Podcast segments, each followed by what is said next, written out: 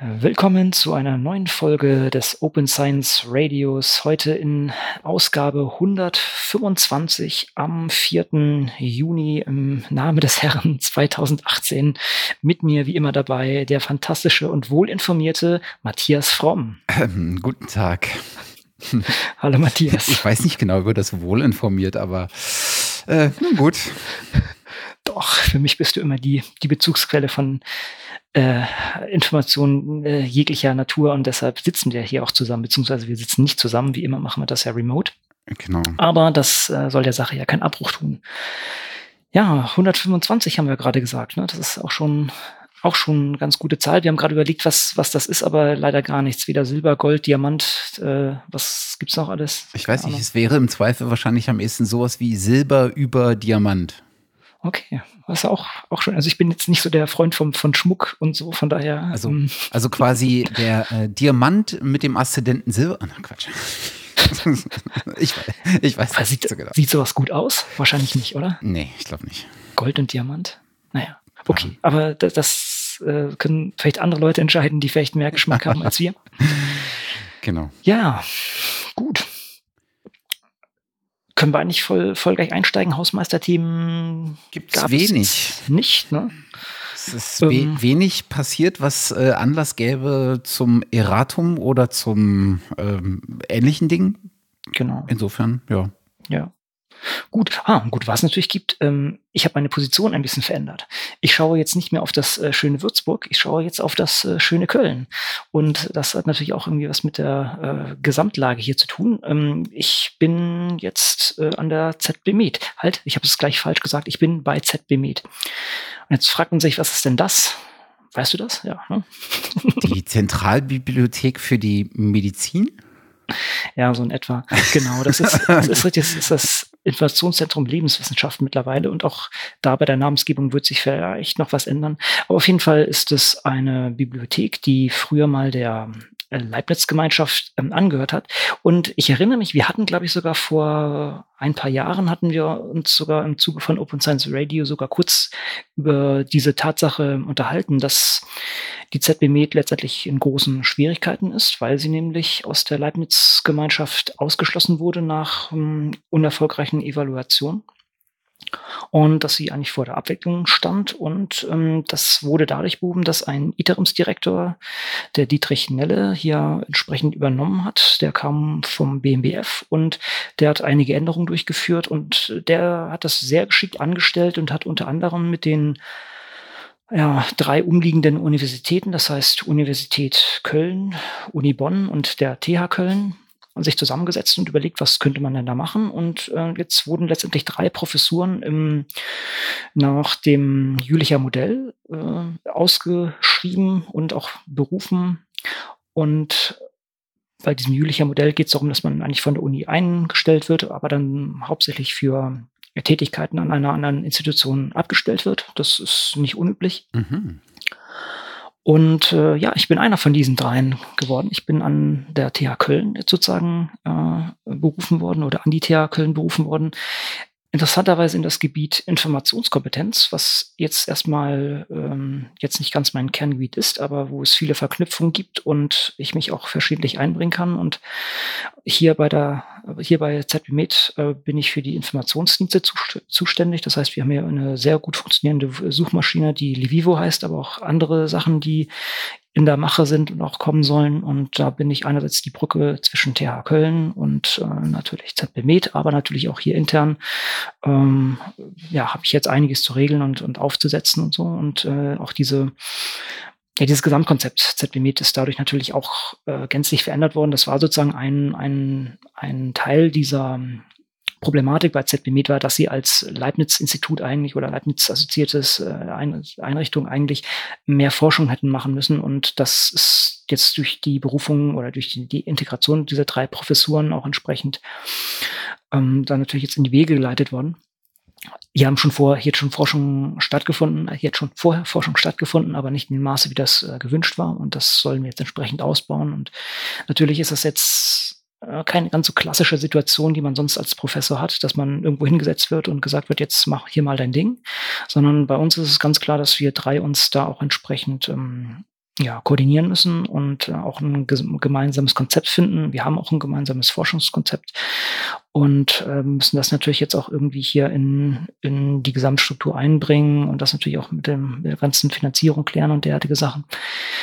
Das ist also von daher sehr spannend für mich und äh, das ist äh, auch eine schöne Herausforderung und ich sehe mich da natürlich auch hier berufen, nicht nur die Brücke in, zwischen TH Köln und, und ZBME zu sein, sondern natürlich auch, äh, wie ich es hoffentlich jetzt schon bin, irgendwie auch in die Open Science Community und das war natürlich sicher auch einer der, der ausschlaggebenden Punkte, dass ich äh, diese Position bekommen habe, dass ich da diese Verknüpfung habe. Mhm. Und ähm, ja, das ist, äh, fand ich jetzt sehr schön. Ist jetzt auch schon sehr spannend, äh, hier neu aufzuschlagen und alles mal zu erkunden und äh, das jetzt auch in einer gewissen Weise mitgestalten zu können. Mhm. Das Schön. jetzt ein langer Monolog, ne? Ja, um Gottes Willen, ist ja äh, nicht minder spannend, die Tätigkeit.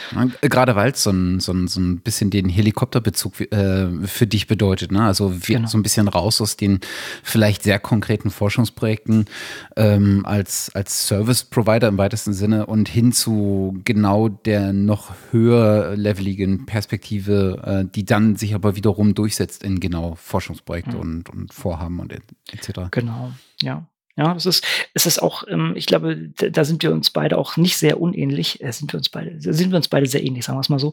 Ähm, dass wir beide so ein bisschen diese, wie, wie sagst du schön, du bemühst mal die, die englische ähm, Version dessen, sozusagen Jack of all Trades, äh, sozusagen der Hans Dampf in allen Gassen, einfach diese, diese Breite, die man ja, vielleicht im Akademischen, wenn man in, in einer klassischen Position gar nicht so hat. Ne? Da muss man eigentlich der totale Spezialist werden und sich ganz tief in Sachen eingraben. Und das hat man hier in der Position ein bisschen, bisschen aufgelöster, würde ich sagen. Auch hier muss man natürlich teilweise in Tiefe gehen, aber noch mit einer gewissen Breite dabei. Und du selber bist ja auch eigentlich so aufgestellt, würde ich mal sagen, und, und fuchst dich dann natürlich auch tief in Sachen ein, aber immer noch mit, dieser, mit diesem großen Überblick. Genau, also ich glaube, bei mir kommt es genau aus der entgegengesetzten Richtung. Ne? Also ich komme quasi von so einem überall mal ein bisschen und rutsche so langsam, ähm, oder was heißt so langsam, ich rutsche immer mal wieder in sehr spezielle Dinge rein. Entweder weil ich mich schnell äh, einarbeiten kann oder weil es einfach gerade passt und äh, ich genau dafür irgendwie auch ähm, gerade brenne im weitesten Sinne ja, das ist das Wichtigste, dass man Spaß an der Sache hat und dann kann man sich auch gut in solche Sachen einarbeiten. Das ist immer das A und O, Leute mit intrinsischer Motivation irgendwie auf, auf solche Sachen draufzusetzen und dann geht sowas auch im Allgemeinen ganz gut. ja. ja. Ja, das zum Meta würde ich fast sagen oder als Hausmeister-Themchen. Und ähm, ja, also da werden, werden wir wahrscheinlich auch ein bisschen nach Open Science Radio noch ein bisschen auch aufbauen und auch als kleinen Kanal dann vielleicht nochmal mitnutzen für manche Sachen. Natürlich jetzt nicht, nicht gänzlich, aber ab und zu werden wir vielleicht mal ein paar Sachen von hier auch vorstellen und mal mit, mit diskutieren. Das ist ja, denke ich, vielleicht auch im, im Sinne der, der Community da ein bisschen Einblick in, in, in äh, so eine Institution zu bekommen. Ja, ja. Genau, gut. Ansonsten würde ich sagen, können wir gleich einsteigen in den Aktivismus. Genau, der heute sich wieder sehr stark mit Open Access äh, überschneidet. Insofern, genau. äh, glaube ich, müssen wir das nicht künstlich trennen, ja. ähm, sondern äh, schauen uns einfach mal an, was da äh, so passiert ist. Du hattest eine äh, kleine Anfrage rausgesucht. Ich glaube, das ist die äh, Antwort auf die kleine Anfrage, genau. äh, hm. die bereits früher gestellt wurde äh, durch die Abgeordneten der Linken. Ähm, äh, namentlich sind hier erwähnt äh, Petra Sitte, Simone Barintos und Anke Dumscheit-Berg. Ich denke ähm, wahrscheinlich auch die ähm, Abgeordneten äh, der Linke, die einem auch sehr geläufig sein dürften. Zumindest so in unserer Bubble. Genau. Ähm, und die haben mal angefragt, ähm, wie es denn aussieht, ähm, was die ja, kann man es Learnings nennen, was die Erkenntnisse sind, äh, die die Bundesregierung beziehungsweise das äh, Bundesministerium für Bildung und Forschung äh, aus der bisherigen ähm, Förderstrategie für Open Access ähm, und deren Umsetzung im Rahmen der Open Access Strategie ähm, mit jetzt gewonnen hat im weitesten Sinne. Und ich denke, da sind ein paar ganz interessante äh, Dinge drin. Ähm, gar nicht so sehr viel Erstaunliches. Ähm, ich fand aber mal ein paar Zahlen endlich mal zu lesen, äh, glaube ich, äh, mit am interessantesten. Ja. Ähm, da wurde beispielsweise, ähm, äh, was ist mir aufgefallen, äh, unter Punkt 4 äh, gefragt, welche Mittel bezogen auf wie viele Publikationen seit der Einführung des Post-Grant Funds des BMBF im September 2017 abgerufen worden sind. Und ähm, die äh, Antwort ähm, der Bundesregierung bis zum äh, 9. Februar, also kurz vor sozusagen Antwort, äh, äh, waren äh, tatsächlich erst, finde ich, äh, 38 Anträge gestellt mit einem Gesamtvolumen von äh, 80.000 Euro. Und das finde ich erstaunlich wenig. Absolut. Ähm, das hat für mich eigentlich, äh, und ich so diesen, diese Reaktion von, oh, das ist aber wenig, habe ich eigentlich äh, mehrmals gehabt durch diese äh, kleine Anfrage. Und ich finde, an irgendeiner Stelle macht ja entweder die Bundesregierung oder ähm, vielleicht auch ein Stückchen weit die DFG was falsch. Ähm, denn ich habe nicht das Gefühl, dass hier die entweder der Willen ähm, tatsächlich schon genug propagiert ist äh, oder dass es äh, da vielleicht auch eine Hürde in der Bewerbung gibt, ähm, dass der Prozess zu kompliziert ist, dass der Prozess vielleicht zu viel Arbeit bedeutet. Ich weiß es nicht genau. Auf jeden Fall äh, habe ich das Gefühl, hier verschenkt man auf jeden Fall oder hier werden ähm, sehr, sehr viele Möglichkeiten äh, verschenkt und hier wird sehr wenig abgerufen, was eigentlich äh, seitens der Bundesregierung zur Verfügung gestellt werden kann. Mhm. Kleine Korrektur, du meintest, glaube ich, nicht ähm, DFG, sondern BMBF, weil sich das ja auf die hauptsächlich ja, auf die BMBF-Aktivitäten genau, ja, bezogen. Genau. Ähm, denn DFG hat ja nochmal andere Sachen, aber ich fand auch, das war sehr wenig und einige Sachen waren noch relativ unkonkret. Gut, da, da waren natürlich auch jetzt die, die, die Fragen vielleicht auch so formuliert, dass man da jetzt gar nicht so konkreter werden könnte, auch wie relevant ist das Ganze. Ne? Und dann haben sie auch gesagt, ja, ist wichtig. Ähm, also sie haben aber auch eine ganz klare Aufschlüsselung auch hier nach äh, verschiedenen Sachen. Also hier sind die äh, Projekte auch aufgelistet nach, nach äh, Geldern und derartigen Sachen. Also das ist schon äh, eine Sache, die man eigentlich häufiger mal machen müsste, ne? dass man da auch die Entwicklung sehen würde. Das, das würde ich mir wünschen, dass man das äh, da vielleicht auch den Prozess abbilden kann und, und schaut, wie das ähm, weiter sich entwickelt. Also mhm. ob, wie, wie, wie ist jetzt der Trend? Ne? Man bräuchte ein bisschen Relation für die ganzen Sachen. Mhm. Ich finde auch erstaunlich, ist, äh, ich, es war mir nicht so bewusst, es gibt im BMPF ein Open Access Dialogforum. Mhm. Und das kommt anscheinend mehrmals zusammen. Ähm, laut dieser kleinen Anfrage war das in 2007 immerhin zwei Workshops. Ich finde jetzt zwei Workshops in zwölf Monaten für ein Thema, was ähm, zumindest im, im Wissenschaftsministerium, um es mal platt zu sagen, eigentlich einen sehr viel größeren Anteil ähm, innehaben sollte, äh, finde ich ein bisschen dürftig. Ähm, vielleicht ist das aber auch ein klassisches Problem, dass man halt einfach auch ein Zeitproblem auf der Ebene hat äh, von Expertinnen und Experten, die da mit teilnehmen sollen. Aber ähm, was ich viel, viel erstaunlicher finde, ist, dass ich in der gesamten Zeitraum, seitdem die Open Access Strategie des Bundes sozusagen ähm, ins Leben gerufen wurde, ziemlich wenig von diesem Open Access Dialog Forum gehört habe. Ich habe da, glaube ich, noch nie was von gehört. Eben. Also, also das, ähm, gut. Ne? Und, und da verstehe ich nicht, wieso. Ähm, hm. ne, klar, es ist, ein, es ist sicherlich ein Dialog, der vor allen Dingen erstmal intern stattfindet, aber ich finde, der, der Dialog, ähm, wenn man über Open Access redet, ist automatisch immer auch der mit der Gesellschaft und der beteiligten Teilsysteme. Hm. Ne, und das finde ich, äh, da hat irgendjemand ziemlich versagt. Äh, vielleicht mhm. auch ich, der es einfach nicht auf dem Schirm hat. Kann, kann genauso gut sein, ne? Aber ich habe. Sagen wir so, ja. In, in unseren Kanälen ist es bisher nicht gelandet. Also ich hatte das auch nicht auf dem Schirm, aber das wäre vielleicht auch eine Anregung an die, dass die vielleicht da nochmal an der Außenkommunikation noch ein bisschen arbeiten, wenn, wenn das gewollt ist. Also das wäre auf jeden Fall, denke ich, ein wichtiger Kanal und ähm, aus dem BMF kommen halt auch sehr viele Mittel und das ist auch ein sehr starker Hebel. Und von daher wäre das natürlich auch sinnvoll, dass, dass die in beide Richtungen auch kommunizieren. Ja. Es gibt zwei Punkte, die ich noch ganz interessant fand.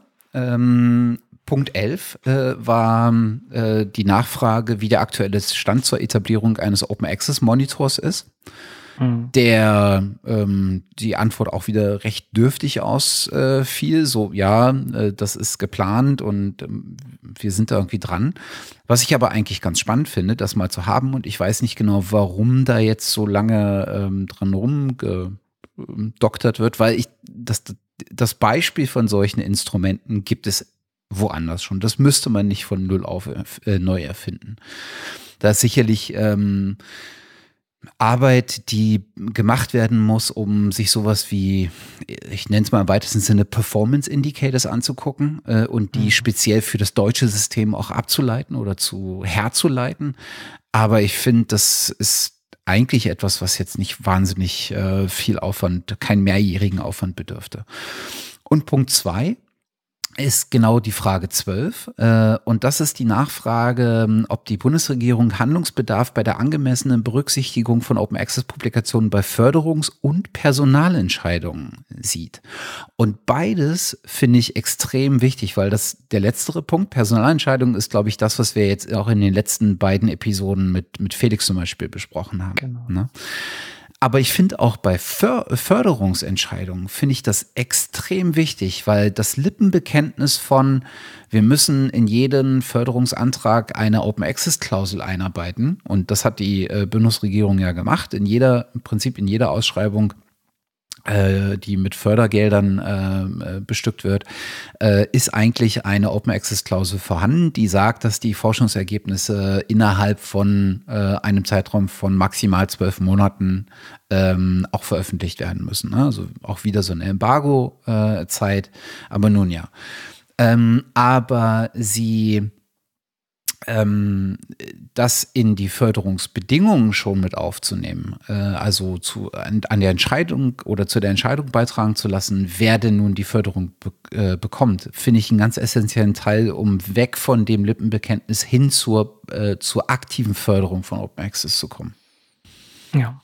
Also die umschiffen natürlich das in der Antwort, aber es ist ganz klar, dass das zeigt, dass die, die Personen, die diese, diesen, diese Anfrage geschrieben haben, entsprechend auch Ahnung von der Sache haben oder Leute haben, die Ahnung von der ganzen Sache haben und das auch wirklich in diese also wirklich mit dem Rücken zur Wand äh, gestellt haben und gesagt haben, okay, wie, wie, wie sieht es denn letztendlich aus damit? Also das ist äh, auch, auch ein guter Punkt, der natürlich jetzt trotzdem, ja, jetzt wurde weiter gesagt, okay, die Personalentscheidung haben wir nicht und äh, das wird sagen von den Leuten vor Ort geregelt. Ja. Ähm, aber äh, das liegt zumindest den Finger in die Wunde ja. am wichtigen Punkt. Und ich finde die, äh, die Antwort an der Stelle, das tut mir sehr leid äh, für die Bundesregierung, aber die Antwort an der Stelle finde ich unmöglich.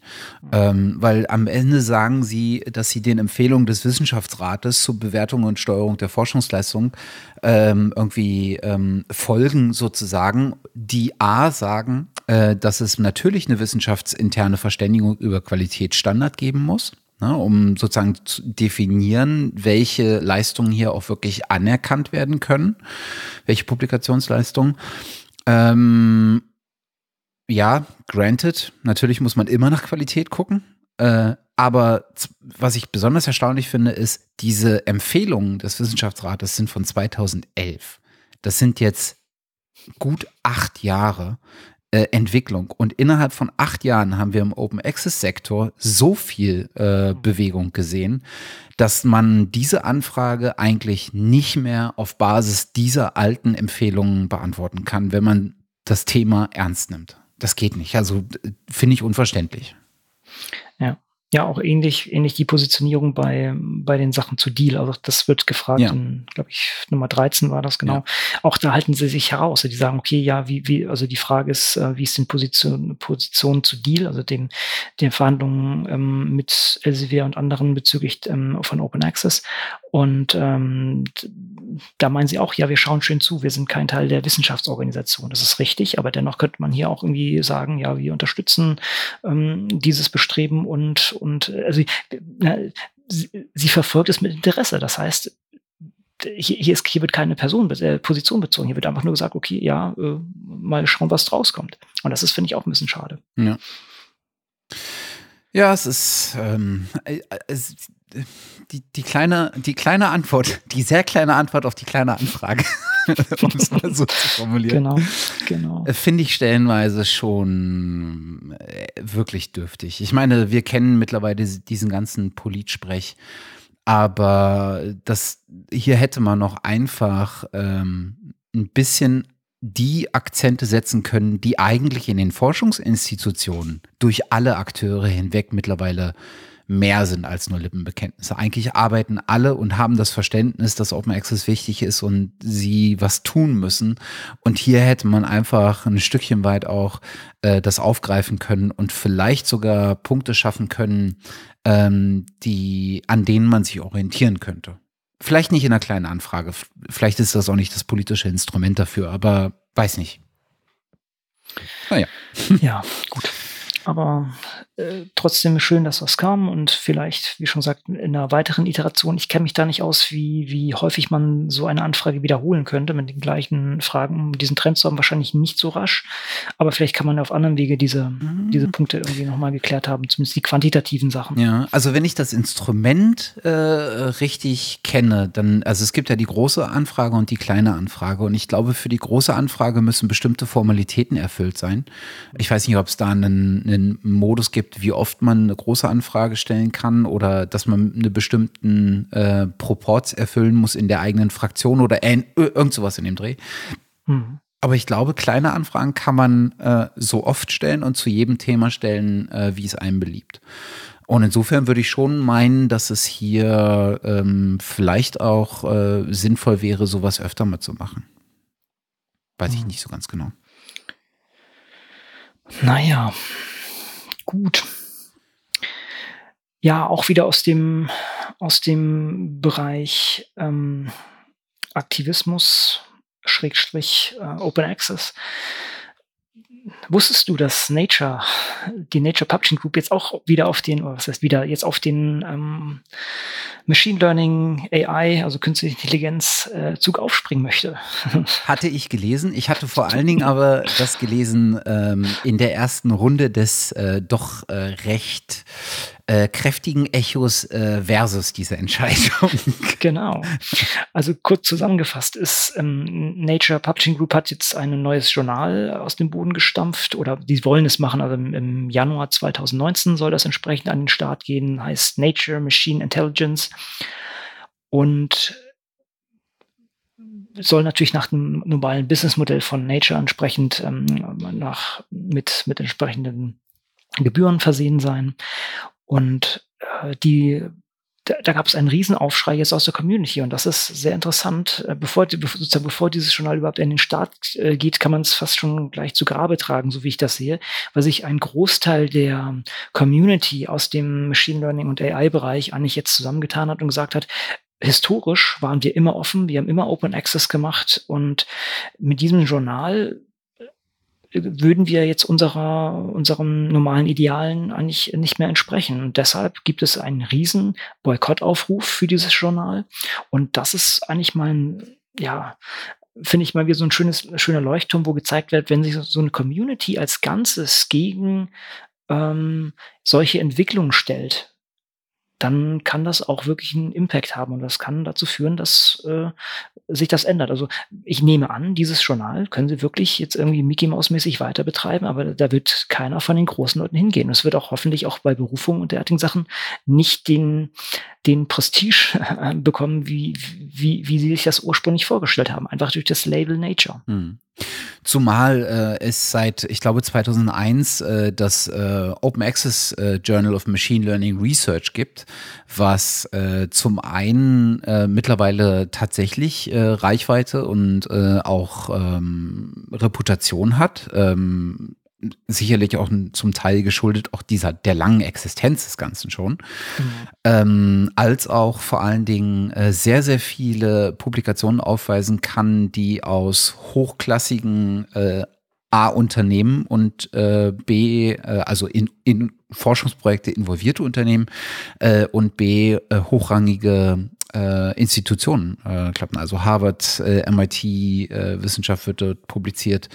Und das ist natürlich jetzt auch ein Stückchen weit einfach ein dummer Zug gewesen, fand ich, weil warum? Ähm, na, ne? also wenn Nature jetzt gesagt hätte, äh, da gibt es etwas, äh, wir, ange wir sehen das Thema für wichtig, lasst uns doch einen Modus finden, wie wir euch vielleicht unterstützen können. Das wäre ein Zug gewesen, der sehr clever gewesen wäre, finde ich.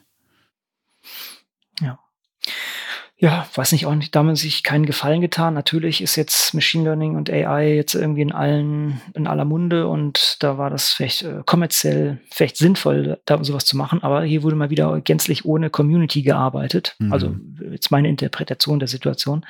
Und ja, das ging diesmal ganz klar nach hinten los. Mhm. Also das ist ähm, in dieser Community ist ist das einfach äh, nicht angekommen und das finde ich wieder, wie schon gesagt, ein gutes Beispiel. Denn diese, diese, dieses Journal, dieses Journal of Machine Learning Research, äh, das war ja, das, da, das war ja schon ein Beispiel. Da haben sich auch vom, vom, was war denn das, glaube ich, äh, Machine Learning Journal war das ursprünglich und da sind alle, ähm, sind die fast geschlossen ausgetreten, um dieses neue Journal zu gründen, um dieses Open Access Journal zu gründen. Und dann in so eine Community reinzugehen und, und sowas zu versuchen, klar, äh, Nature Label ist immer toll, aber ähm, ist hier definitiv definitiv auf die Füße gefallen. Ja. Na gut. Ich hoffe, andere Communities nehmen sich das mal zu Herzen und, und äh, folgen dem Beispiel. Ja, ich habe irgendwo, irgendwer hat getwittert, ich weiß nicht mehr genau, wer es war, irgendwer hat getwittert, äh, hier hat das Denken nicht im menschlichen Hirn, sondern in der Maschine stattgefunden und war wahrscheinlich eine Business-Entscheidung.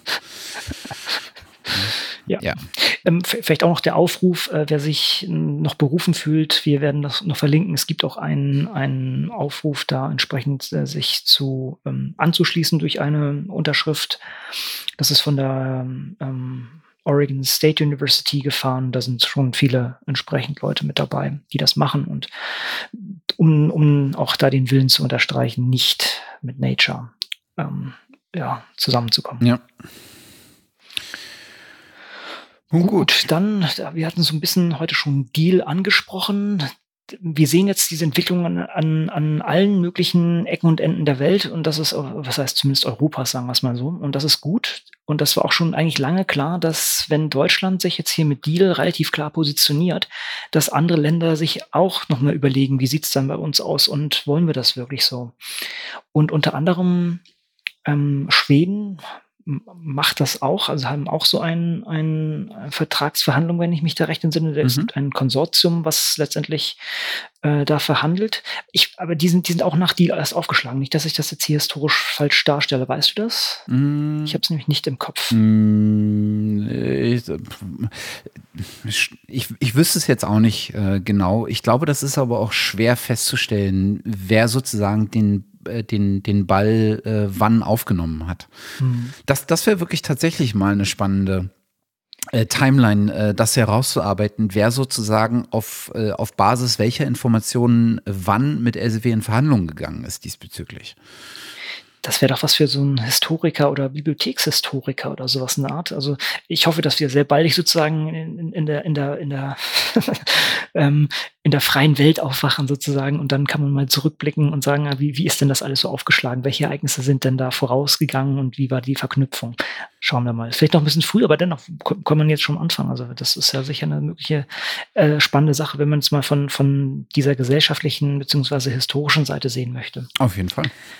Also ich kann es jetzt nicht mehr ganz aufdröseln, auf jeden Fall äh, im Gegensatz zu Deutschland, wo die Elsevier den, den Universitäten dann weiterhin den Zugang gegeben hat, ähm, ist es hier bei diesem schwedischen ähm, Konsortium so, dass, dass die sozusagen äh, das, glaube ich, nicht getan nee. haben, wenn ich der recht Genau, das, äh, also das Bibliothekskonsortium, es sind äh, in, in diesem BIPSAM-Konsortium äh, sind, glaube ich, vor allen Dingen die großen Infrastrukturbibliotheken, ähm, äh, die sozusagen auch Infrastrukturprovider für die Universitäten sind äh, und so ein paar kleinere forschungsorientierte Bibliotheken.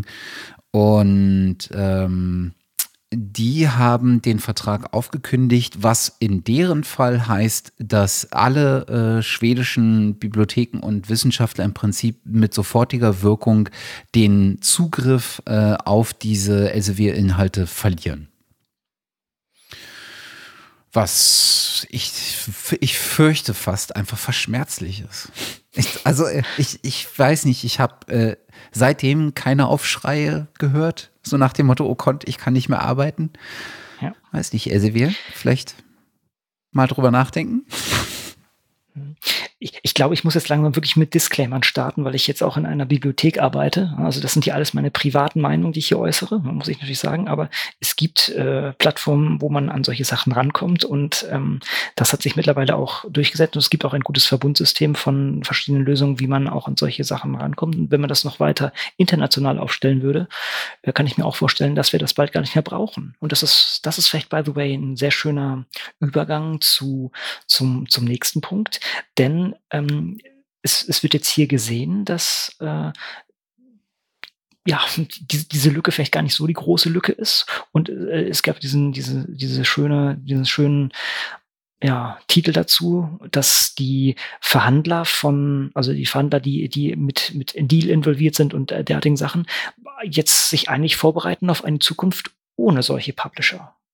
Und das wäre natürlich jetzt wirklich hervorragend, wenn wir dahin kämen, dass ähm, wie viele das auch sich wünschen. Also ganz großer Verfechter, auch wieder hier Björn Brems, ähm, haben wir auch häufig gehört. Ne? Er wünscht sich, dass dieses Deal-Ding platzt und da kann ich auch nur zustimmen, denn wir brauchen das nicht. Ja, wir, wir, können, wir können das Geld sparen, wir können dafür andere Infrastruktur aufbauen. Ähm, und auch jetzt wieder Disclaimer, ich sitze jetzt in einer solchen Infrastruktur, die genau solche Sachen machen möchte ähm, oder damit involviert ist. Und ähm, letztendlich haben wir dann auch noch diese, die, diese Ankündigung der Open Access Plattform für Europa, die ja auch draußen, oder deren Ausschreibung auch draußen ist. Und ja, es, es, es ist erstaunlich, das hätte ich, sagen wir mal, vor zwei, drei Jahren oder sowas hätte ich das noch nicht gedacht, aber eine Zukunft ohne diese Publisher wird immer realer. Hm. Ich glaube, ich habe ich hab fast die Vermutung, ähm, beziehungsweise ich glaube es nicht, weil ich äh, denke dennoch, dass bei ähm, Elsevier intelligente Menschen arbeiten. Aber ich glaube, Elsevier als Akteur in dieser Szene hat einen entscheidenden Fehler gemacht. Und ähm, das war zu unterschätzen, dass sich das System, was es bei jetzt hätte ich fast was, was Doofes gesagt, äh, an, an das sich Elsevier äh, äh dran gewanzt hat ähm, diesem System zu unterstellen, dass es keine aus sich herauskommende Innovationskraft hat und nicht den Willen zu innovieren. Und ich glaube, wir sind, wir sind relativ dicht an dem Punkt. Ich kann mich täuschen, aber ich habe das Gefühl, wir sind relativ dicht an dem Punkt, wo ähm, der, wo der an so, an so einer Art Tipping Point vielleicht, wo der Missmut, den man hat mit diesen, mit diesem ganzen Gehabe, mit dem Elsevier in solche Verhandlungen geht, so groß ist, dass die Tendenz zu sagen, und jetzt denken wir wirklich mal darüber nach, ähm, wie wir das anders machen können. Das heißt noch nicht, dass wir es dann auch letztendlich anders machen, aber wir schaffen zumindest jetzt die Möglichkeiten, die Mittel, vielleicht die Arbeitszeit, das Personal mal effektiv und auf breiter Ebene darüber nachzudenken und vielleicht Piloten zu starten, wie man so etwas ohne solche Häuser wie wir, Wiley und wie sie nicht alle heißen, umsetzen kann. Und ich glaube, das ist der gefährliche Punkt für solche Unternehmen, weil dann, ich glaube, das ist der Punkt, an den sie nicht glauben, dass das kommen kann. Aber ich glaube schon, dass es so weit geht. Mhm.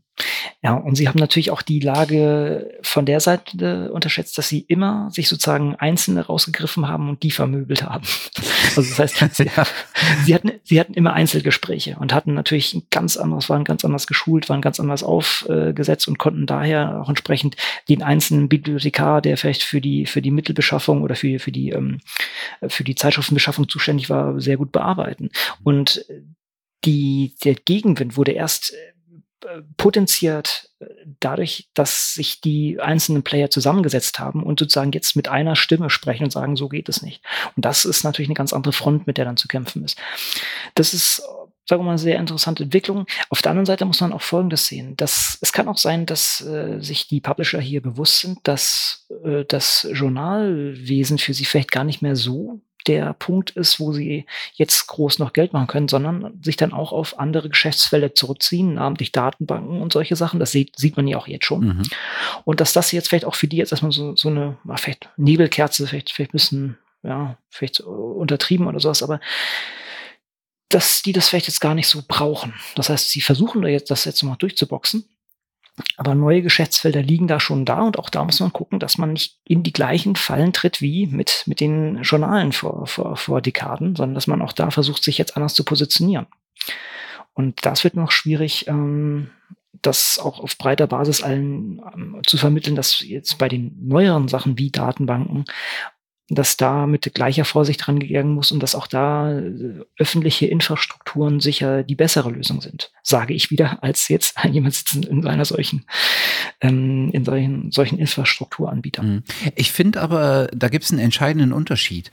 Und das, das, äh, dieses Publikationswesen ist ja ein, ein tradiertes Geschäft. Ne? Also das gibt's seit sehr, sehr, sehr langer Zeit. Ähm, was waren die Anfänge? Ähm, hier die Royal, Royal Society oder Royal Academy oder sowas. Ähm, das ist gewachsen und ich glaube, man hat wenig den, man macht wenig ähm, oder man kommt selten an die Punkte, wenn man in einem wachsenden System äh, steckt, mit dem man mitwächst, dass man sich Gedanken darüber macht, wie es außerhalb dieses Systems eigentlich noch funktionieren könnte. Und mit diesen Datenbanken, da reden wir von einem, ähm, von einem, von einem Thema, was lass es 25 Jahre jetzt existiert und jetzt in den letzten zehn Jahren äh, an Wichtigkeit nochmal enorm und vor allen Dingen sichtbar zugenommen hat. Das heißt also, in so einem Langfristdenken ist das eher disruptiv. Und ich glaube, hier ist man vielleicht eher noch an dem Punkt, dass man sagt, ähm, dann lasst uns das doch machen, anstelle, dass wir äh, das woanders hingeben, wo wir genau nicht mehr die Kontrolle darüber haben.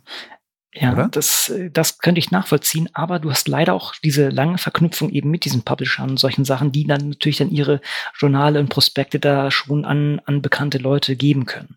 Also ich, ich bin da jetzt auch noch nicht äh, gänzlich festgefahren, dass das unbedingt sich so entwickeln wird, aber ich sehe zumindest die Gefahr. Ich, ich verstehe, dass, äh, dass äh, es noch nicht so festgezurrt ist ja. wie bei den, bei den Journalen, ja. Ja. Ah ja, spannende Sache und, und auch aus dieser Richtung, also die, dieses Video, auf das wir jetzt verweisen, das, äh, wie sagt man es schon, made my day. Das hat, das war wirklich der, der Kracher der, der, der Woche, als ich das gesehen hatte. Ich weiß gar nicht mehr, wann das genau war. Schon jetzt auch wieder ein paar Wochen her. Wir hatten jetzt ja schon lange kein, kein News-Update. Wir hatten ja immer andere Spezialfolgen untergebracht. Das ist ähm, nur herrlich. Und ich versuch's mal, äh, ob ich, ich versuche mal, ob ich alles zusammenkriege. Letztendlich ist das ähm, der Martin äh, äh, Grötschel und der ist seines Zeichens der ähm, das muss ich selber noch Präsident, glaube ich, der Berlin-Brandenburgischen ja, genau. Akademie der Wissenschaften. Genau, so. Ich glaube, er kommt selber aus der Informationstechnik. Mathematik. Oder, oder Mathematik, mhm. aus Mathematiker, gut. Und ähm, er, das ist ein schöner Vortrag von ihm, der im Zuge der APE, das ist die Konferenz der, äh, der akademischen Publisher, also Academic Publishing in Europe 2008, die just in Berlin äh, stattgefunden hatte im, im Januar. Und äh, das war wohl in den Räumlichkeiten, die der Akademie entsprechend gehört haben. Und er als Hausherr wurde da eingeladen und man hätte sich jetzt ein paar nette, warme Worte so zum Fangen und hier ja alles toll und sowas erwartet. Das Problem ist, dass dieser Mann seit, ich glaube, nach eigenen Angaben irgendwie seit 20 Jahren in, in, in, im Open Access Movement ist. Und also so wunderschöne, klare Worte wünscht man sich häufiger. Also ich kann das nur empfehlen, ich will da gar nicht so ins Detail reingehen, aber es ist, ähm, es ist mehr Amüsement, würde ich fast schon sagen, weil, also er, er, sagt das natürlich alles sehr sachlich, aber die, diese Situation muss man sich mal vorstellen. Also hier sind die Publisher, halten ihre schöne Konferenz, laden sich jemand ein, der so ein bisschen was Nettes sagen soll und dann sagt dieser Mensch überhaupt nichts Nettes zu ihnen, sondern sagt ihnen eigentlich das, was nötig ist und was eigentlich äh, richtig wäre. Und das finde ich mal schön und das finde ich auch gut, dass das hier wahrgenommen wurde und das würde ich mir noch sehr viel häufiger wünschen. Mhm.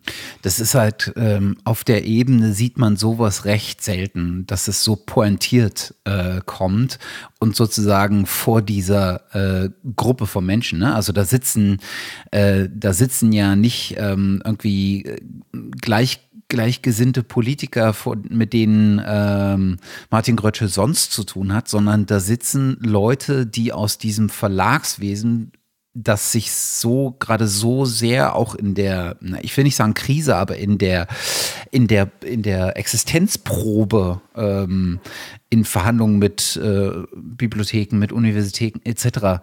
befindet. Ähm, da sozusagen das so auf den Punkt zu bringen, ähm, das ist schon wirklich großartig, ja. Ja. Also äh, kann ich jedem empfehlen, setzt euch mal hin, nehmt ein Glas Rotwein in die Hand und genießt es. Genau. Gut. Ähm, wir hatten ja schon relativ häufig mal dieses Thema ähm, Overlay Journals besprochen und auch angedacht. Und ich habe ja auch immer überlegt, was bräuchte man vielleicht mal in der Bioinformatik oder in, in, den Lebenswissenschaften allgemein. Und da hat sich anscheinend in letzter Zeit viel getan und da sind auch jetzt mehr Sachen dabei, als ich äh, überhaupt schon auf dem Schirm hatte. Also äh, es geht hier konkret um ein, um erstmal das Announcement äh, dieses Journals heißt Bio-Overlay. Ich habe mir jetzt gar nicht angeschaut, was sie da als Backend nutzen, ob die da Bio-Archive nutzen oder was auch immer. Interessanterweise haben sie in ihrem äh, Welcoming ähm, Blogpost haben sie gleich noch eine Liste an anderen Sachen wie äh, Praise, Peer Feedback, Pre-Lights und Pre-Review und ich glaube, einen hatten sogar noch ja, nee, das war es dann auch schon gelistet. Das heißt, da gab es schon relativ äh, viele, viele Anläufe oder viele andere ähm, ja, Overlay Journals äh, zur Auswahl oder beziehungsweise sind, sind mit ähnlichen Sachen gestartet. Vielleicht nochmal so als Hintergrund, was ist ein, was ist ein Overlay Journal? Das hatten wir zwar schon in, in, in Tiefe mal diskutiert, aber vielleicht für den oder diejenigen, die das jetzt zu, zu, zu, zum ersten Mal hören. Letztendlich beim Overlay Journal versucht man die Kosten, sagen wir mal so, fürs Publishing sehr gering zu halten, indem man sich eigentlich ja, so auf vorhandene Infrastruktur aufsattelt zum Beispiel auf einen Preprint-Server. Das heißt, man hat eigentlich ähm, für, für das Handling von den Manuskripten hat man eigentlich, oder für das Ablegen von Manuskripten hat man einen Preprint-Server oder nutzt man einen Preprint-Server. Und für die, für den Peer-Review-Prozess nutzt man einfach so eine, sagen wir, eine dünne Schicht, die darüber liegt. Also deshalb dieses Overlay. Also man bräuchte eine kleine Webseite, die das entsprechend äh, handhabt. Und der Vorteil dessen ist natürlich, man ist jetzt weitestgehend unabhängig von einem Publisher. Man braucht natürlich irgendjemanden, der den, den Preprint-Server äh, fährt, aber das ist sozusagen mal externalisiert. Und man braucht nur diesen kleinen Service, der die, das Peer-Review letztendlich durchführt. Und damit kann man natürlich die, die Kosten für so ein, ein, ein Journal enorm drücken. Und für mich war das nicht klar, was es denn in Biowissenschaften bisher alles gibt. Ähm, wir hatten ja schon mal ein paar bekanntere Beispiele mal zum Besten gegeben. Aber in, jetzt auch hier für die Life Sciences ähm, mal ein Beispiel. Ich habe jetzt, muss ich ganz ehrlich sagen, nicht mehr ganz auf dem Schirm, wie, wie weit er schon gelauncht ist und was da schon alles da ist. Ich glaube, dass die haben jetzt noch nichts gefahren. Das war bisher nur das Announcement, wobei das jetzt auch schon im Februar war. Hast du noch ein bisschen was äh, geschaut dazu? Ich habe es jetzt nicht auf dem Schirm, ob da jetzt schon irgendwo die ersten Sachen parat sind. Aber ich sehe, ja, ja. ich gerade. Ja, ja. Die, ersten, die ersten sind schon aufgeschlagen. Ne? Ja, ja, tatsächlich. Genau. Hier ähm, ich mhm. glaube, es, genau, ich, es gab eine, es gab sowas wie eine, also was man im normalen Journal als Submission äh, oder sowas ähm, mhm. äh, nehmen würde. Und äh, es sind die ersten Sachen auch schon raus, äh, auch schon inklusive äh, Reviews. Ähm, mhm. Was ja äh, ganz, ganz äh, nett bei, bei Overlay ist, äh, dass du genau wieder äh, den Punkt hast, dass du die Reviews zum ähm, Paper sozusagen mit ähm, hast, direkt Genau. Hast, ne? Also es ist gleichzeitig Open Peer Review, genau. wenn man so möchte. Ich weiß nicht, wann das genau freigestellt wurde. Ich sehe es jetzt aber zumindest, dass es ähm, bei diesem einen Paper haben sie zumindest jetzt hier BioArchive genutzt. Ich gucke mal, was bei den anderen noch unter der Haube überall läuft. Aber das ist aber auch, wie du selber sagst, noch der Vorteil, dass man auch noch an die Reviews rankommt. Ja, auch beim zweiten ist es BioArchive. Also ich nehme mal an, dass jetzt BioArchive da der die unterliegende, äh, das unterliegende Preprint-System ist. Ja, sehr spannend. Und was es ist noch relativ verhalten, es sind jetzt so, so zwei bis drei ähm, ähm, sozusagen Paper pro Monat, ähm, die man da findet. Also es sind jetzt irgendwie zwölf Paper oder sowas draußen. Ja.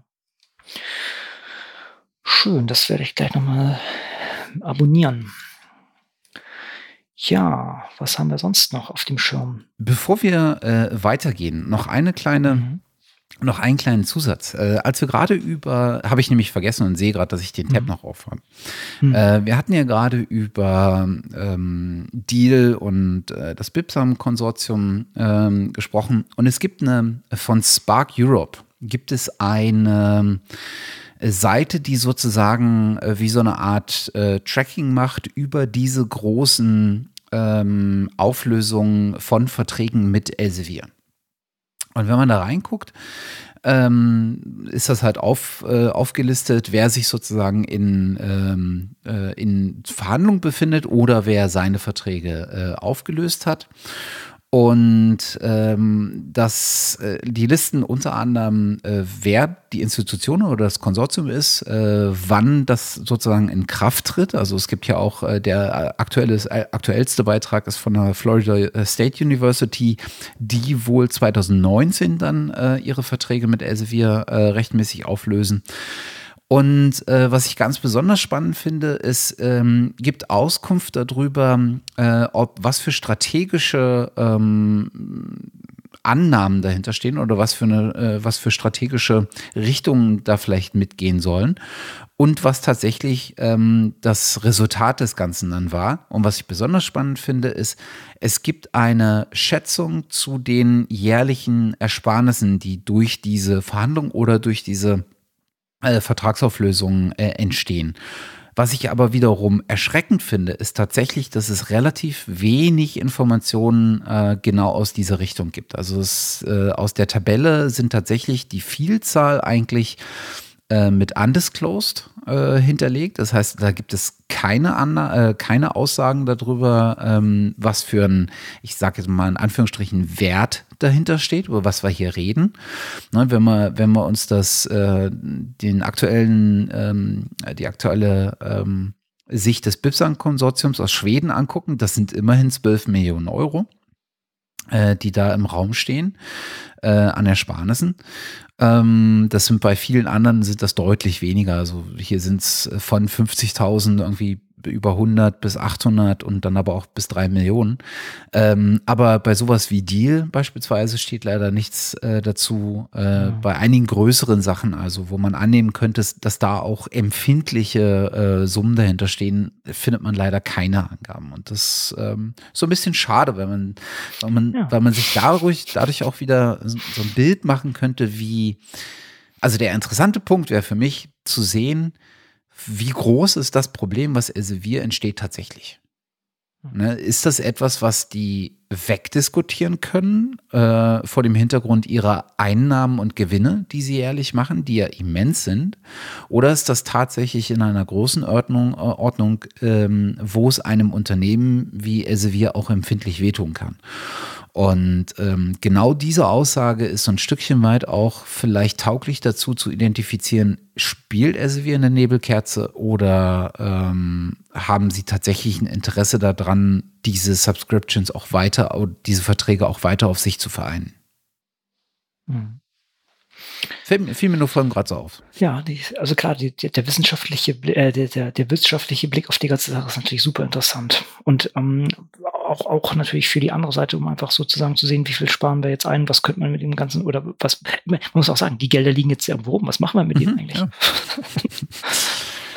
Ich hätte da so ein paar Ideen. Also.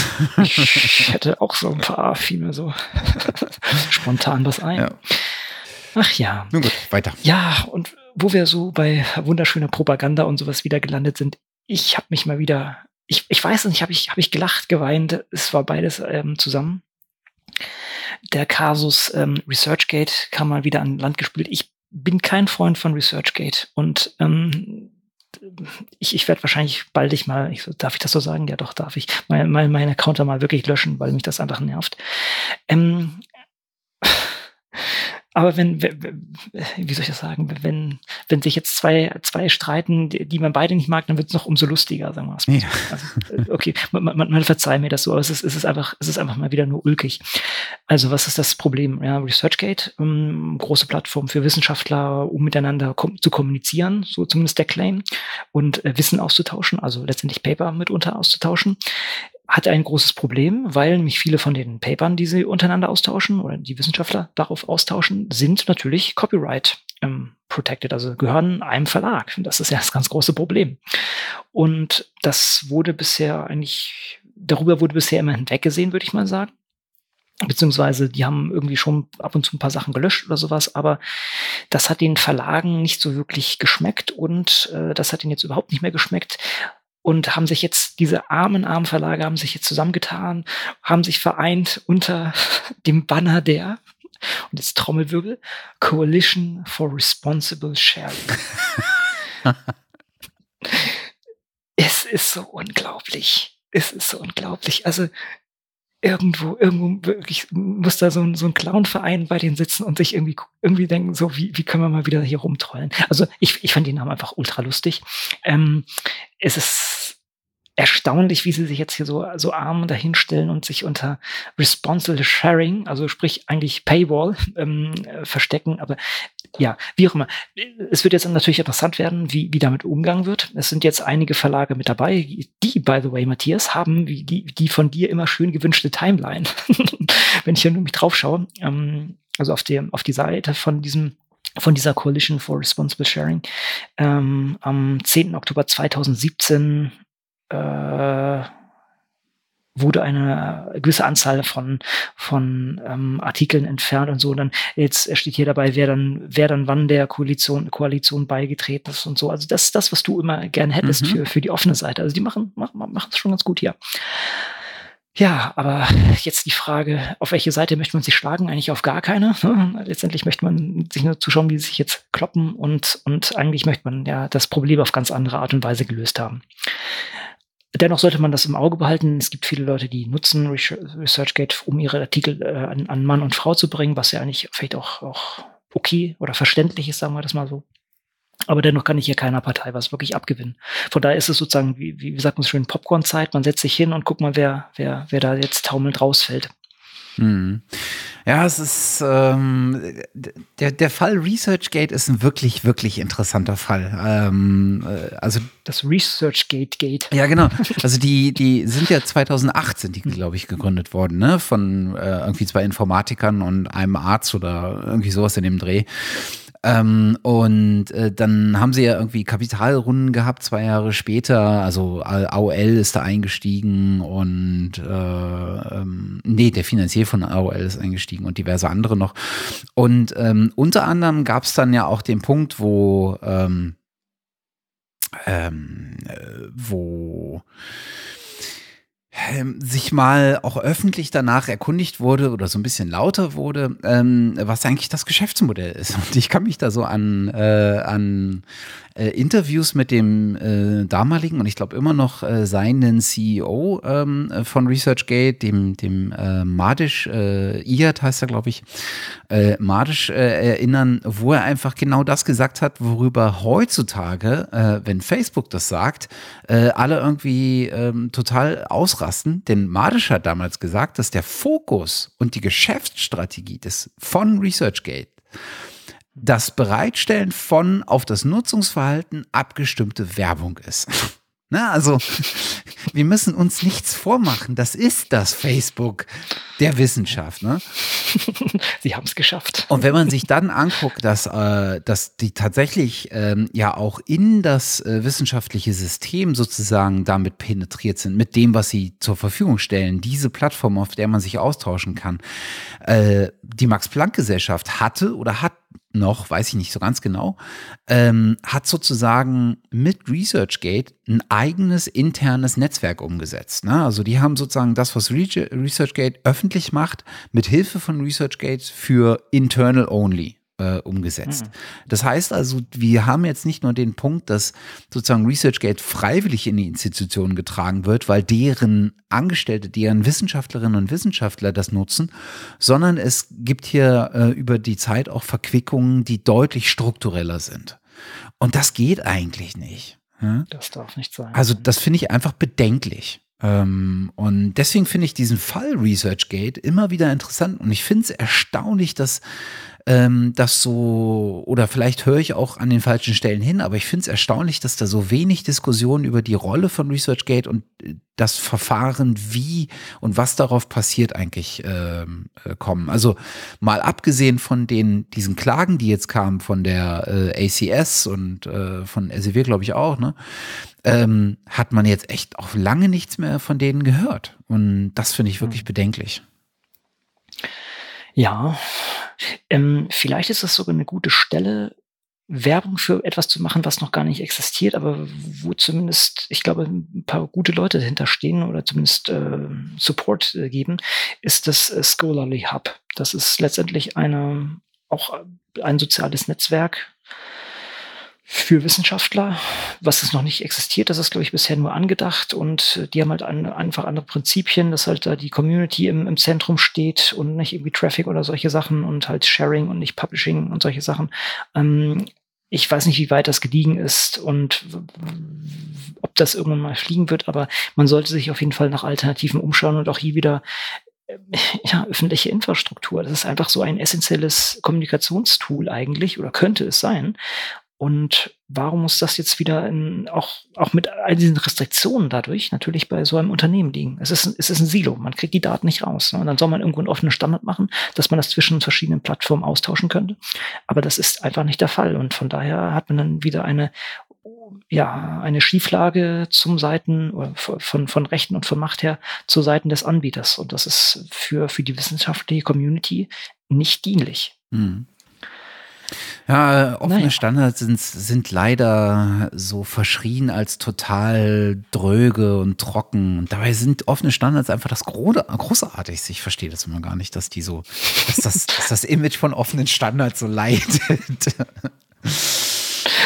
Wir sind solche Nerds. Natürlich sind offene Standards gut. Ja, aber was du damit alles anfangen kannst, das meiste wissen die Leute gar nicht. Das, ich fasse mir immer an den Kopf. Also, naja, gut. Ja, kann man schon bei WhatsApp und sowas sehen. Dass, die hatten, glaube ich, früher auch mal XMPP unter der Haube. Mhm. Ich weiß nicht, ob sie das immer noch machen. Nee, ich glaube nicht mehr. Naja. Ach ja, nee, können sie gar nicht mehr durch die Verschlüsselung. Ja, wie auch immer. Ist, ähm, anyway, ähm, äh, wollen wir das Fest hier nicht aufmachen. ja. Aber wo wir, wo wir schon so ein bisschen äh, nerdig und äh, nerdig, nerdig, ich habe ein Nordisch. Also genau, wo wir jetzt schon so nordisch unterwegs sind, äh, bleiben wir doch einfach in der Richtung und gucken äh, uns mal an, was bei Tools so aufgelaufen ist. Ja, genau lustigerweise ist der erste Tweet war, glaube ich, sogar der Verweis, ähm, dass es so ein bisschen mit dem, mit dem Overlay Journal ähm, zu tun. Da, da, bin ich jetzt gar nicht mehr ganz drin. Hast du das, hast du das ausgegraben? Kleine Panne meiner Nee, ich, äh, Okay. Gut, dann war das eins von diesen Sachen, die wir mal wieder rausgegraben haben und dann wieder ganz schön vergessen haben. ähm, von daher, oh, Unicorn. Nein. Ähm, also ich glaube, äh, der, der John Inglis ähm, ist ja einer der Gründer von BioArchive und der hatte einfach ähm, so ein bisschen auf das ähm, verwiesen, nämlich auf BioOverlay und auf die von dir schon genannten äh, zusätzlichen Tools, also Pre-Review, Pre-Lights und was da nicht auch noch alles mitkommt. Ähm, äh, und das hat er sozusagen in diesem Tweet einfach mal äh, aufgegriffen. Genau, das ist sogar in so einem, äh, einem kleinen Manuskript, was BioArchive abgelegt ist, sogar untergekommen, wenn ich mich da recht entsinne. Mhm. Genau. Also wer da mal Näheres lesen möchte, dem sei dieser Link ähm, in die Hand gedrückt. Genau. So. Hattest du dir denn äh, Preview, Pre-Review, meine Güte, ich habe heute wirklich ein Artikulationsproblem, äh, mal angeguckt? Ähm, nur grob. Ich meine, das ist, glaube ich, verknüpft mit diesem ASAP Bio. Das ist ja, äh, ich glaube, hatten wir auch schon häufig genannt, das äh, ASAP Bio, also ähm, as soon as possible Bio. Das ist so ein bisschen die Bewegung, die in Richtung ähm, äh, Preprints in den Biowissenschaften drückt.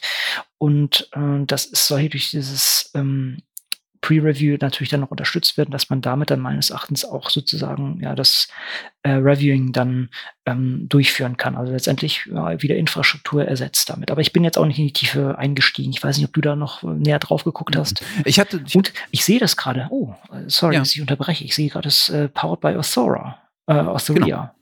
Also das heißt, ah, okay. Da bin ich nämlich auch ähm, drüber gestolpert und dachte mir so, hä? Äh, Authoria? Als, also ich hatte Authoria bisher äh, immer ver, ähm, verbucht unter Tool zum kollaborativen Arbeiten an Papers. Ne?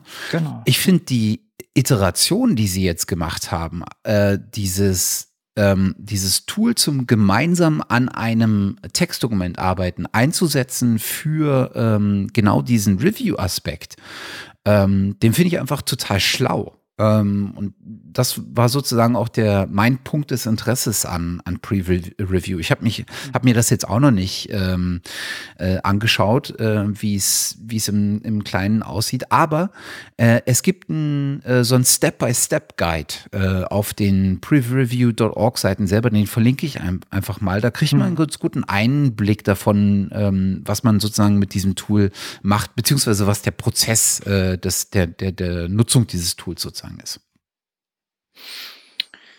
Ja, sehr schön. Das heißt, wir, wir haben immer mehr Möglichkeiten, die Sachen durchzuführen. Jetzt muss nur noch der kulturelle, kulturelle Wandel hier aufschlagen. Und ähm, wer könnte da besser helfen als die Geldgeber?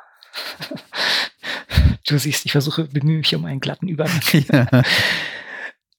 Ja. ja, und zwar hat der DFG-Senat ein neues Positionspapier verabschiedet zur Informationsinfrastruktur für die Wissenschaft und natürlich auch auf diese Problematik hingewiesen und natürlich auch gesagt, dass hier diese Informationsinfrastruktur relevant ist für die Forschung und dass das weiter ausgebaut werden muss. Das ist, sagen wir so, das eine und das andere, was bin gar nicht ganz sicher, ich glaube, es kam ein bisschen später noch dazu. Und auch hier wieder äh, Disclaimer, ja, ich sitze jetzt in einem solchen Laden und äh, ich finde das daher mit anderem auch cool, aber ich hätte es auch schon vorher cool gefunden. Stärkung, also die haben noch ein, ein wie nennt es, ein Impulspapier, haben sie es, glaube ich, genannt. Ein Impulspapier, ja. Stärkung des, äh, Stärkung des Systems wissenschaftlicher Bibliotheken.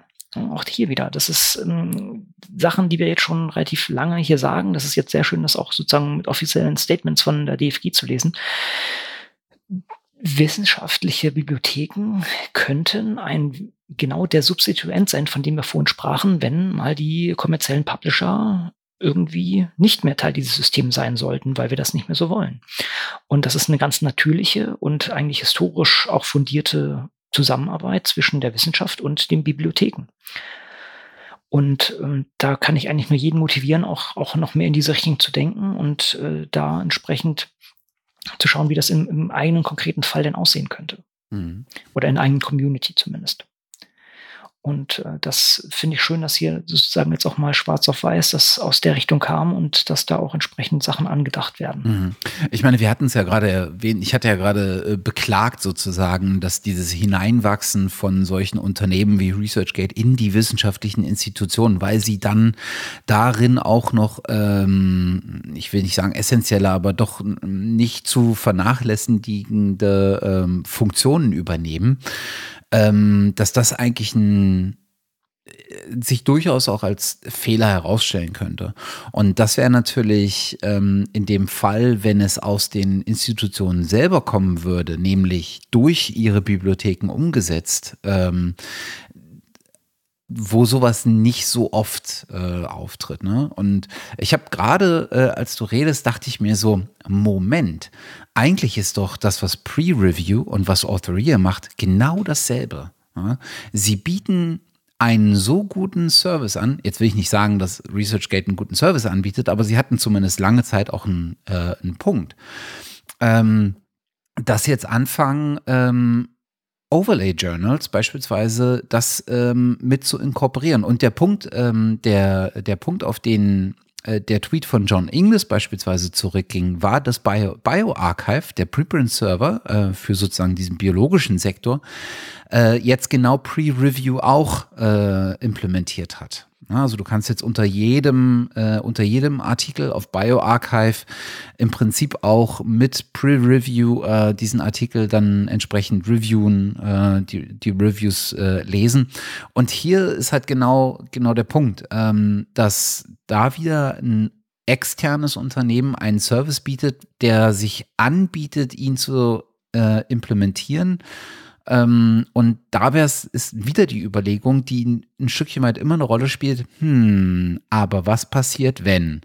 Ja, sich Verhältnisse, äh, Eigentumsverhältnisse an solchen Unternehmen sich ändern, ähm, die auf einmal andere Finanzierungsgrundlagen äh, erwägen, äh, das Ganze dann auf einmal bezahlt werden muss, teurer wird. Also, also alle diese Aspekte, die ich nicht unter Kontrolle habe, wenn ich es nicht zumindest selber mache.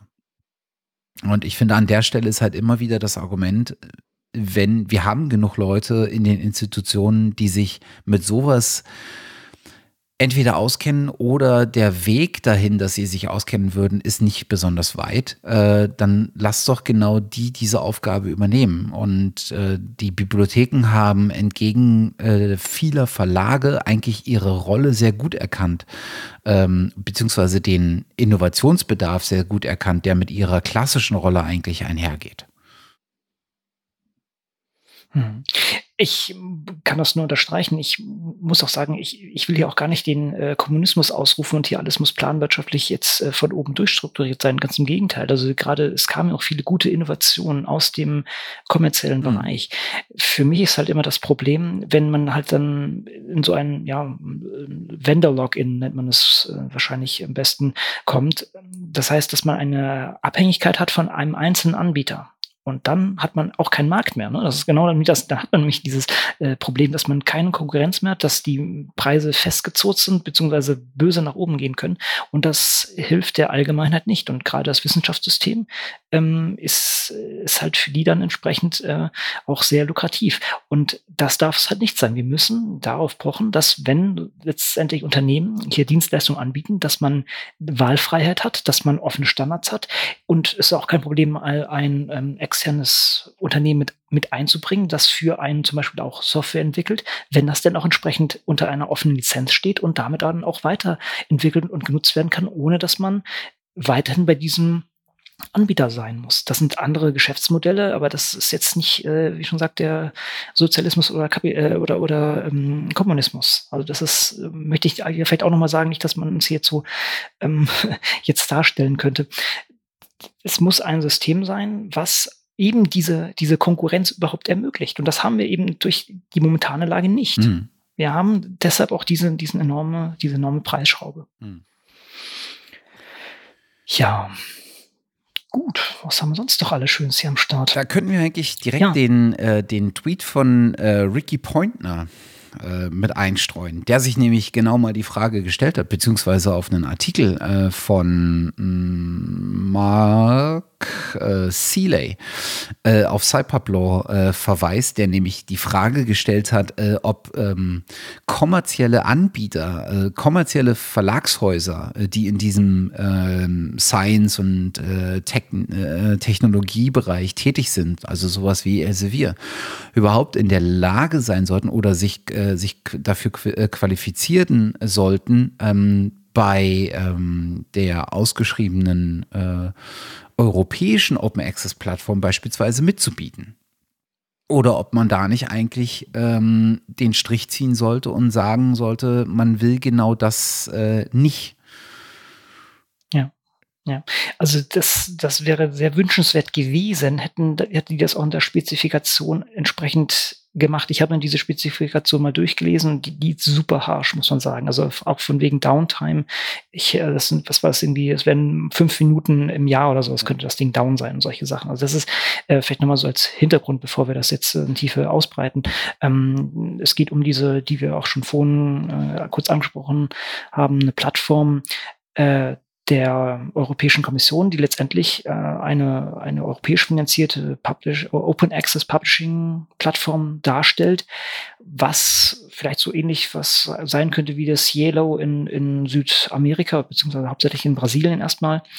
Und das ist natürlich auch ein ja, vielleicht ein Gamechanger. Also wenn man sagt, okay, wir haben, wir brauchen eigentlich auch hier wieder, äh, wir brauchen keine Verlage mehr, sondern wir haben das selber und auf auf Basis dieser Publishing-Plattform kann man da jetzt äh, Journale gründen oder sowas. Mhm. Und wenn, wenn sich das tatsächlich in, in diese Richtung entwickeln sollte, was jetzt mal nicht irgendwie mal äh, sofort gegeben ist, aber sollte das der Fall sein, dann muss es natürlich auch entsprechend technisch aufgestellt sein, jetzt irgendwie die wissenschaftliche Community, sagen wir von Europa, irgendwie handeln zu können und mit Literatur und äh, allem drumherum versorgen zu können. Also äh, nicht nur Literatur selber, sondern auch äh, dem, dem Review-Prozess und den, den ganzen Schritten, die wir jetzt eigentlich hier im, im Vorlauf der Sendung hier besprochen haben bisher nicht Vorlauf, also bisher äh, besprochen haben.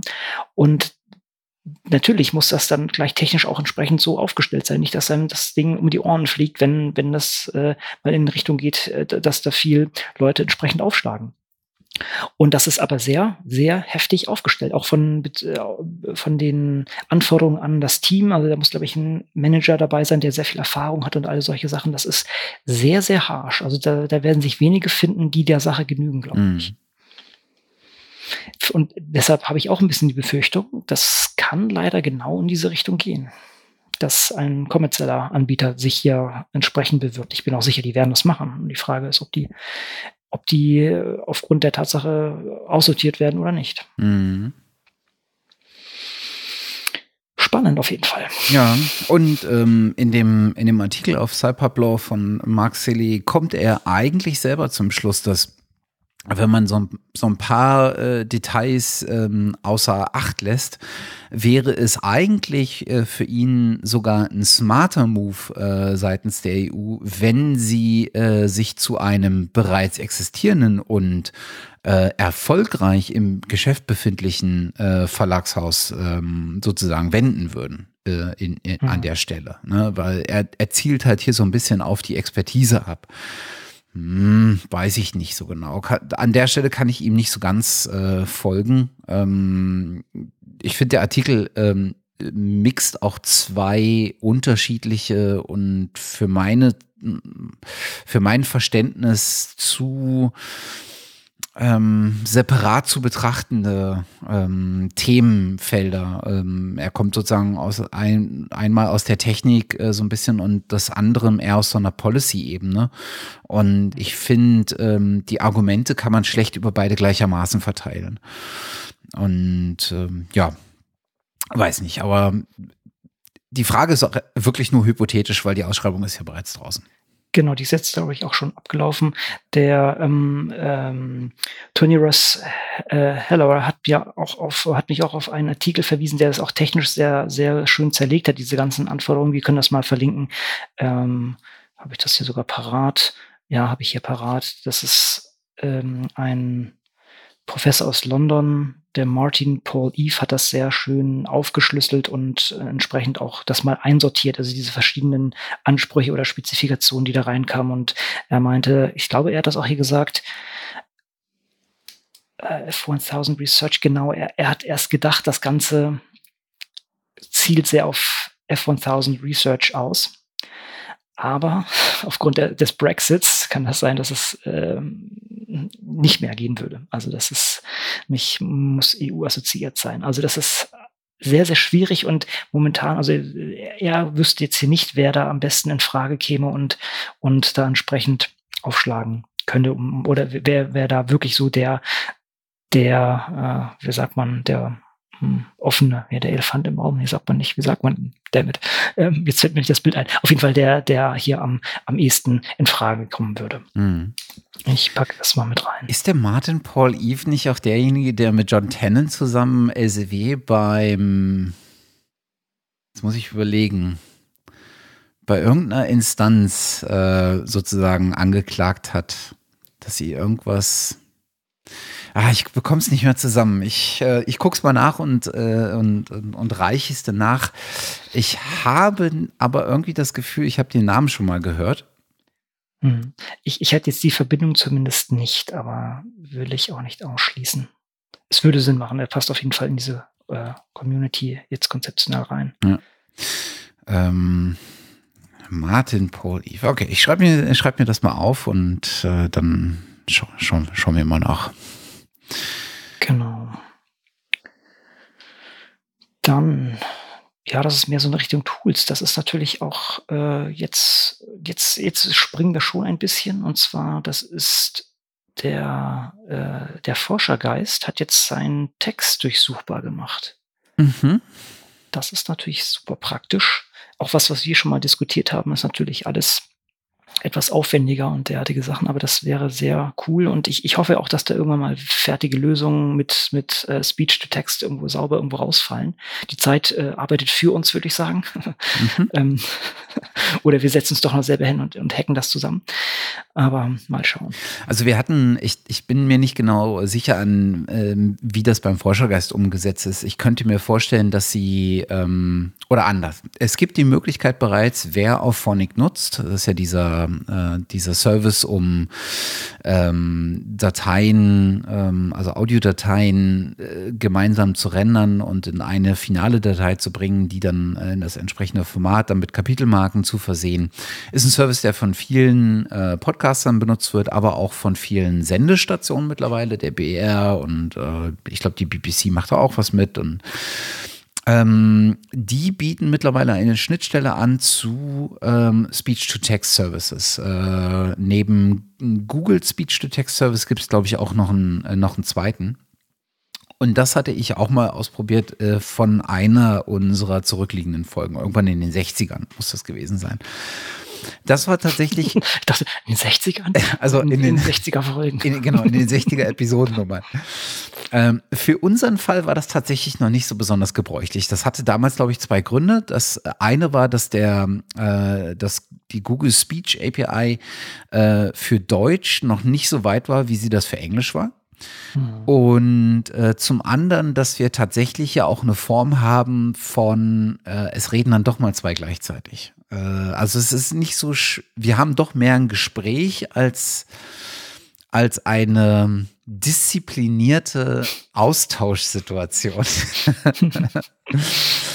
Ähm, und da gab es einfach, äh, das, hat ein, das hat ein Transkript zustande gebracht, was äh, nochmal arg überarbeitungswürdig gewesen wäre. Und das ist einfach dann auch Zeit, die nochmal oben drauf gerechnet werden muss. Jetzt weiß ich nicht, wie es beim Forschergeist äh, läuft, ähm, ob die, äh, ob die Evita da beispielsweise ähm, auch eine Person aus der, aus dieser, aus dieser Podcaster Welt, mehr oder weniger, äh, die professionell einfach Transkripte schreibt. Das heißt, die ist gewohnt, schnell mit viel Text zu arbeiten und den äh, sauber zu transkribieren oder ihn zu korrigieren. Ob die da oder eine ähnliche Person mit einbezogen ist oder ob das tatsächlich so aus dem, aus der Speech API rausfällt, weiß ich nicht so genau. Ist natürlich super, wenn es, äh, wenn wir da hinkommen würden, dass sowas tatsächlich nahezu vollautomatisiert mitläuft. Ja. Ich meine, der Vorteil bei, bei uns, zumindest bei unseren beiden Dialogen, ist natürlich, man kann das Ding relativ gut trainieren, weil wir sozusagen die, die gleichen Personen sind. Weil wenn du einen ständig wechselnden Interviewpartner hast, gut, dann kannst du zumindest den einen vielleicht haben und den anderen dann wieder rausrechnen. Und wenn man natürlich auch beide Spuren hat, kann man vielleicht auch wieder noch ein bisschen was machen. Aber das ist noch so ein Ding, da, wir haben noch ein paar andere Sachen vor uns, bevor wir das so angehen, aber spannend wäre das auf jeden Fall. Und ich glaube, ich hatte es auch mal, hatte ich das hier schon mal gesagt? Also ich, was ich ja mache, ist wirklich, ich, ich speichere so ziemlich jeden Podcast, den ich höre, wirklich ab. Also jede Episode, nicht jetzt irgendwie komplette Sachen, sondern alles, was ich gehört habe, speichere ich ab, in der tiefen Hoffnung, dass ich da auch mal so eine Text, äh, eine Speech-Text-Engine ähm, drüber jagen kann und mir das dann initiieren kann. Also das ist sozusagen als, als Knowledge Base. Ich ja. habe so häufig, also ich, ich mache mir noch manuell Notizen häufig, aber Manchmal denke ich, ach, da war doch mal dieser Podcast zu dem und dem Thema, was war denn das noch? Und momentan ist erstmal alles bunkern. Und wenn man das dann mal hat, dann äh, kann man sich mal hinsetzen bei Zeiten und einfach mal so eine Engine drüber laufen lassen, gucken, wie gut das läuft. Und das wird ja auch immer besser. Und dann kann man sich da vielleicht irgendwann wirklich so eine kleine Wissensbasis aufbauen. Ja. Ja, das wäre sehr wünschenswert. Ja, na gut. Aber wir haben noch ein paar andere Sachen zu tun. Ja. Gut. Dann fällt auch noch der Verweis, das hatten wir tatsächlich, glaube ich, noch nicht angegangen. Es gibt ein schönes Open Science Training Handbook, das äh, mit, mit äh, auf gitbook.com äh, gemacht wurde und das, da gab es kürzlich einen Sprint meines Erachtens, mhm. Ähm, und das ist, denke ich, auch eine schöne Sache. Sind viele, viele schöne Themen angeschnitten. Vielleicht mal der Verweis darauf, dass das ähm, entsprechend jetzt vorhanden ist und äh, angeschaut werden kann. Genau, kam, glaube ich, äh, der Sprint hat an der TIB stattgefunden. Äh, einer unserer Lieblingsbibliotheken. Genau. äh, wir hoffen natürlich, dass, dass was sind denn was sind denn deine drei Lieblingsbibliotheken? Oh, dieser kleine erlesene Kreis ist außerordentlich äh, wichtig. Ähm, also die TEB gehört dazu. Genau. Ähm, äh, dann die Bibliothek an der Universität in Uppsala, die einfach fantastisch ist, so vom Look and Feel. Und der dritte äh, Spot ist noch äh, leer. Und vielleicht hat ja eine Bibliothek aus Köln demnächst so viel Drive, dass ihr richtige Antwort. Du kannst natürlich momentan erst einmal die ZBW nennen, weil die ja auch äh, sehr aktiv ist und äh, durch die Organisation des ähm, der ähm, Open Science Konferenz und Barcamps sind natürlich auch tief in unserem Herzen vergraben. Das stimmt und äh, besonderer Platz. Auch auch das auch das Blog der äh, ZBW ist ja in letzter Zeit außerordentlich lebens, äh, lesenswert mit äh, sehr ausführlichen Beiträgen äh, wo ich mal ganz erstaunt bin. Aber ich, tut mir leid, ich kann keine wirtschaftswissenschaftliche Bibliothek in meine, in meine drei heiligen Bibliotheken mit aufnehmen. Okay. Das geht nicht. Okay, sehr gut. Dann hoffe ich, dass eine lebenswissenschaftliche da besser bald reinpasst. Genau. Jedenfalls, ähm, das Open Science Training Handbook ist, äh, geht zurück auf eine Initiative äh, von Foster. Äh, das ist, glaube ich, noch, also Foster Open Science, ähm, diese ähm, EU finanziert. Genau. genau. genau. Durch von Horizon 2020. Genau. Mhm. Insofern ganz, ganz spannend. Waren auch ein paar sehr äh, spannende Leute vor Ort in Hannover beim Booksprint und ähm, haben da ihren, äh, ihr Herzblut für ein paar Tage ausgeschüttet. Ja, nee, schöne Sache auf jeden Fall auch wieder hier. Also klar, da wird auch alles richtig gemacht. Also man, man muss nur draufschreiben, hier Copyright Statement, CC0 und solche Sachen, das ist schon, schon wirklich gut. Ne? Also das ist eine offene Bildungsressource, da kann man weitermachen und ja, ja, muss man, muss man gar nicht so sagen, kann man ohne Probleme drauf verweisen und äh, weiter so. Gut, ähm, dann haben wir noch mal wie so ein Tool habe ich mir das angeschaut? Hast du dir das angeschaut? Ich weiß es gar nicht mehr. Dieses Matrix Toolkit. Weiß ich jetzt auch nicht so genau. Ja, wie ihr seht, haben wir es gar nicht so genau angeschaut. ähm, also was, was die, ähm, was der es, es gibt ja unfassbar viele äh, Metriken, die man anwenden kann. Ne? Und auch in der, äh, auch in der wissenschaftlichen Welt gibt es zunehmend mehr. Ne? Also und es gibt eine ganze Reihe von Dingen, die man äh, da auch zählen kann. Ähm, der, der, klassische, den man äh, kennt, ist natürlich der Journal Impact Faktor ähm, der hoffentlich bald in Vergessenheit gerät. ich glaube es nicht. Ähm, es gibt aber eine Reihe von anderen Indikatoren, die man ähm, zählen kann, die einem Aufschluss über verschiedene Aspekte der Wichtigkeit eines Artikels ähm, Auskunft geben können. Altmetric macht das mit ihrem äh, Donut, ähm, den sie über die letzten Jahre immer weiter auch verfeinert haben, äh, wo sie diverse Input-Dimensionen hinzugefügt haben, aber auch ein paar äh, wieder rausgenommen haben. Ähm, es gibt auf, ähm, was bei insbesondere bei den technisch, ähm, technisch bewegten Wissenschaften der Fall ist, äh, es gibt eine Reihe von Wissenschaftlern, die mit Git arbeiten und eine Reihe auch äh, ihre äh, Lösungen sozusagen auf GitHub äh, öffentlich verfügbar machen. Hier könnte man jetzt anfangen zu zählen die äh, Anzahl von ähm, Helfern, äh, die Anzahl von ähm, Forks, die ähm, da rauskommen, die Contributions, ähm, diverse Sachen. Und ich glaube, dass äh, Metrics ähm, Toolkit äh, macht genau ähm, auf der Meta oder setzt genau auf der Meta-Ebene an und versucht einem äh, die eine Hilfestellung zu geben bei der Entscheidung, welche Metrik für mich jetzt relevant sein könnte. Indem sie einfach relativ grundlegende Fragen stellen. Ähm, was ist der, ähm, der, der Impact, den du eigentlich messen willst oder über den du Auskunft haben möchtest? Was ist das äh, im, in dessen ähm, in dessen Fokus stehende äh, Forschungsobjekt? Äh, also ist es ein, äh, brauchst du jetzt äh, Metriken zu Autoren, brauchst du Metriken zu Artikeln, brauchst du Metriken zu einem Buch, zu einem Datensatz oder ähnliches? Und äh, aus welcher ähm, aus welcher Welt kommst du sozusagen? Also aus welchem Forschungsbereich oder Wissenschaftsbereich im weitesten Sinne? Und ähm, auf Basis dieser Informationen treffen sie eine Reihe von möglichen Metriken, die für dich relevant sein könnten. So habe ich das Tool zumindest verstanden. Mhm. Stimme ich auch so, genau. Und die haben ja eine große Batterie an verschiedenen ähm, Webseiten oder Webtools und man kann, letztendlich geht es darum, oder Zielsetzung ist, irgendwie zu gucken, hey, ich muss hier irgendwie sagen, was war denn eigentlich mein Impact irgendwo? Da kann man jetzt sagen, okay, ähm, und by, by, the way, das ist, das ist gar nicht mal so unnütz. Ja? Wenn man, wenn man irgendwie einen Report zum Beispiel für ein, für ein Grant Application, also für ein, äh, Drittmittelantrag schreiben muss, dann wird auch sehr häufig gefragt, wie war denn jetzt so der Impact von der ganzen Sache? Und klar, dann kann man sagen, okay, das Ding wurde so, so und so häufig zitiert. Wenn man jetzt allerdings gerade dieses Manuskript erst rausgeschoben hat, dann ist das meistens nicht der Fall. Mhm.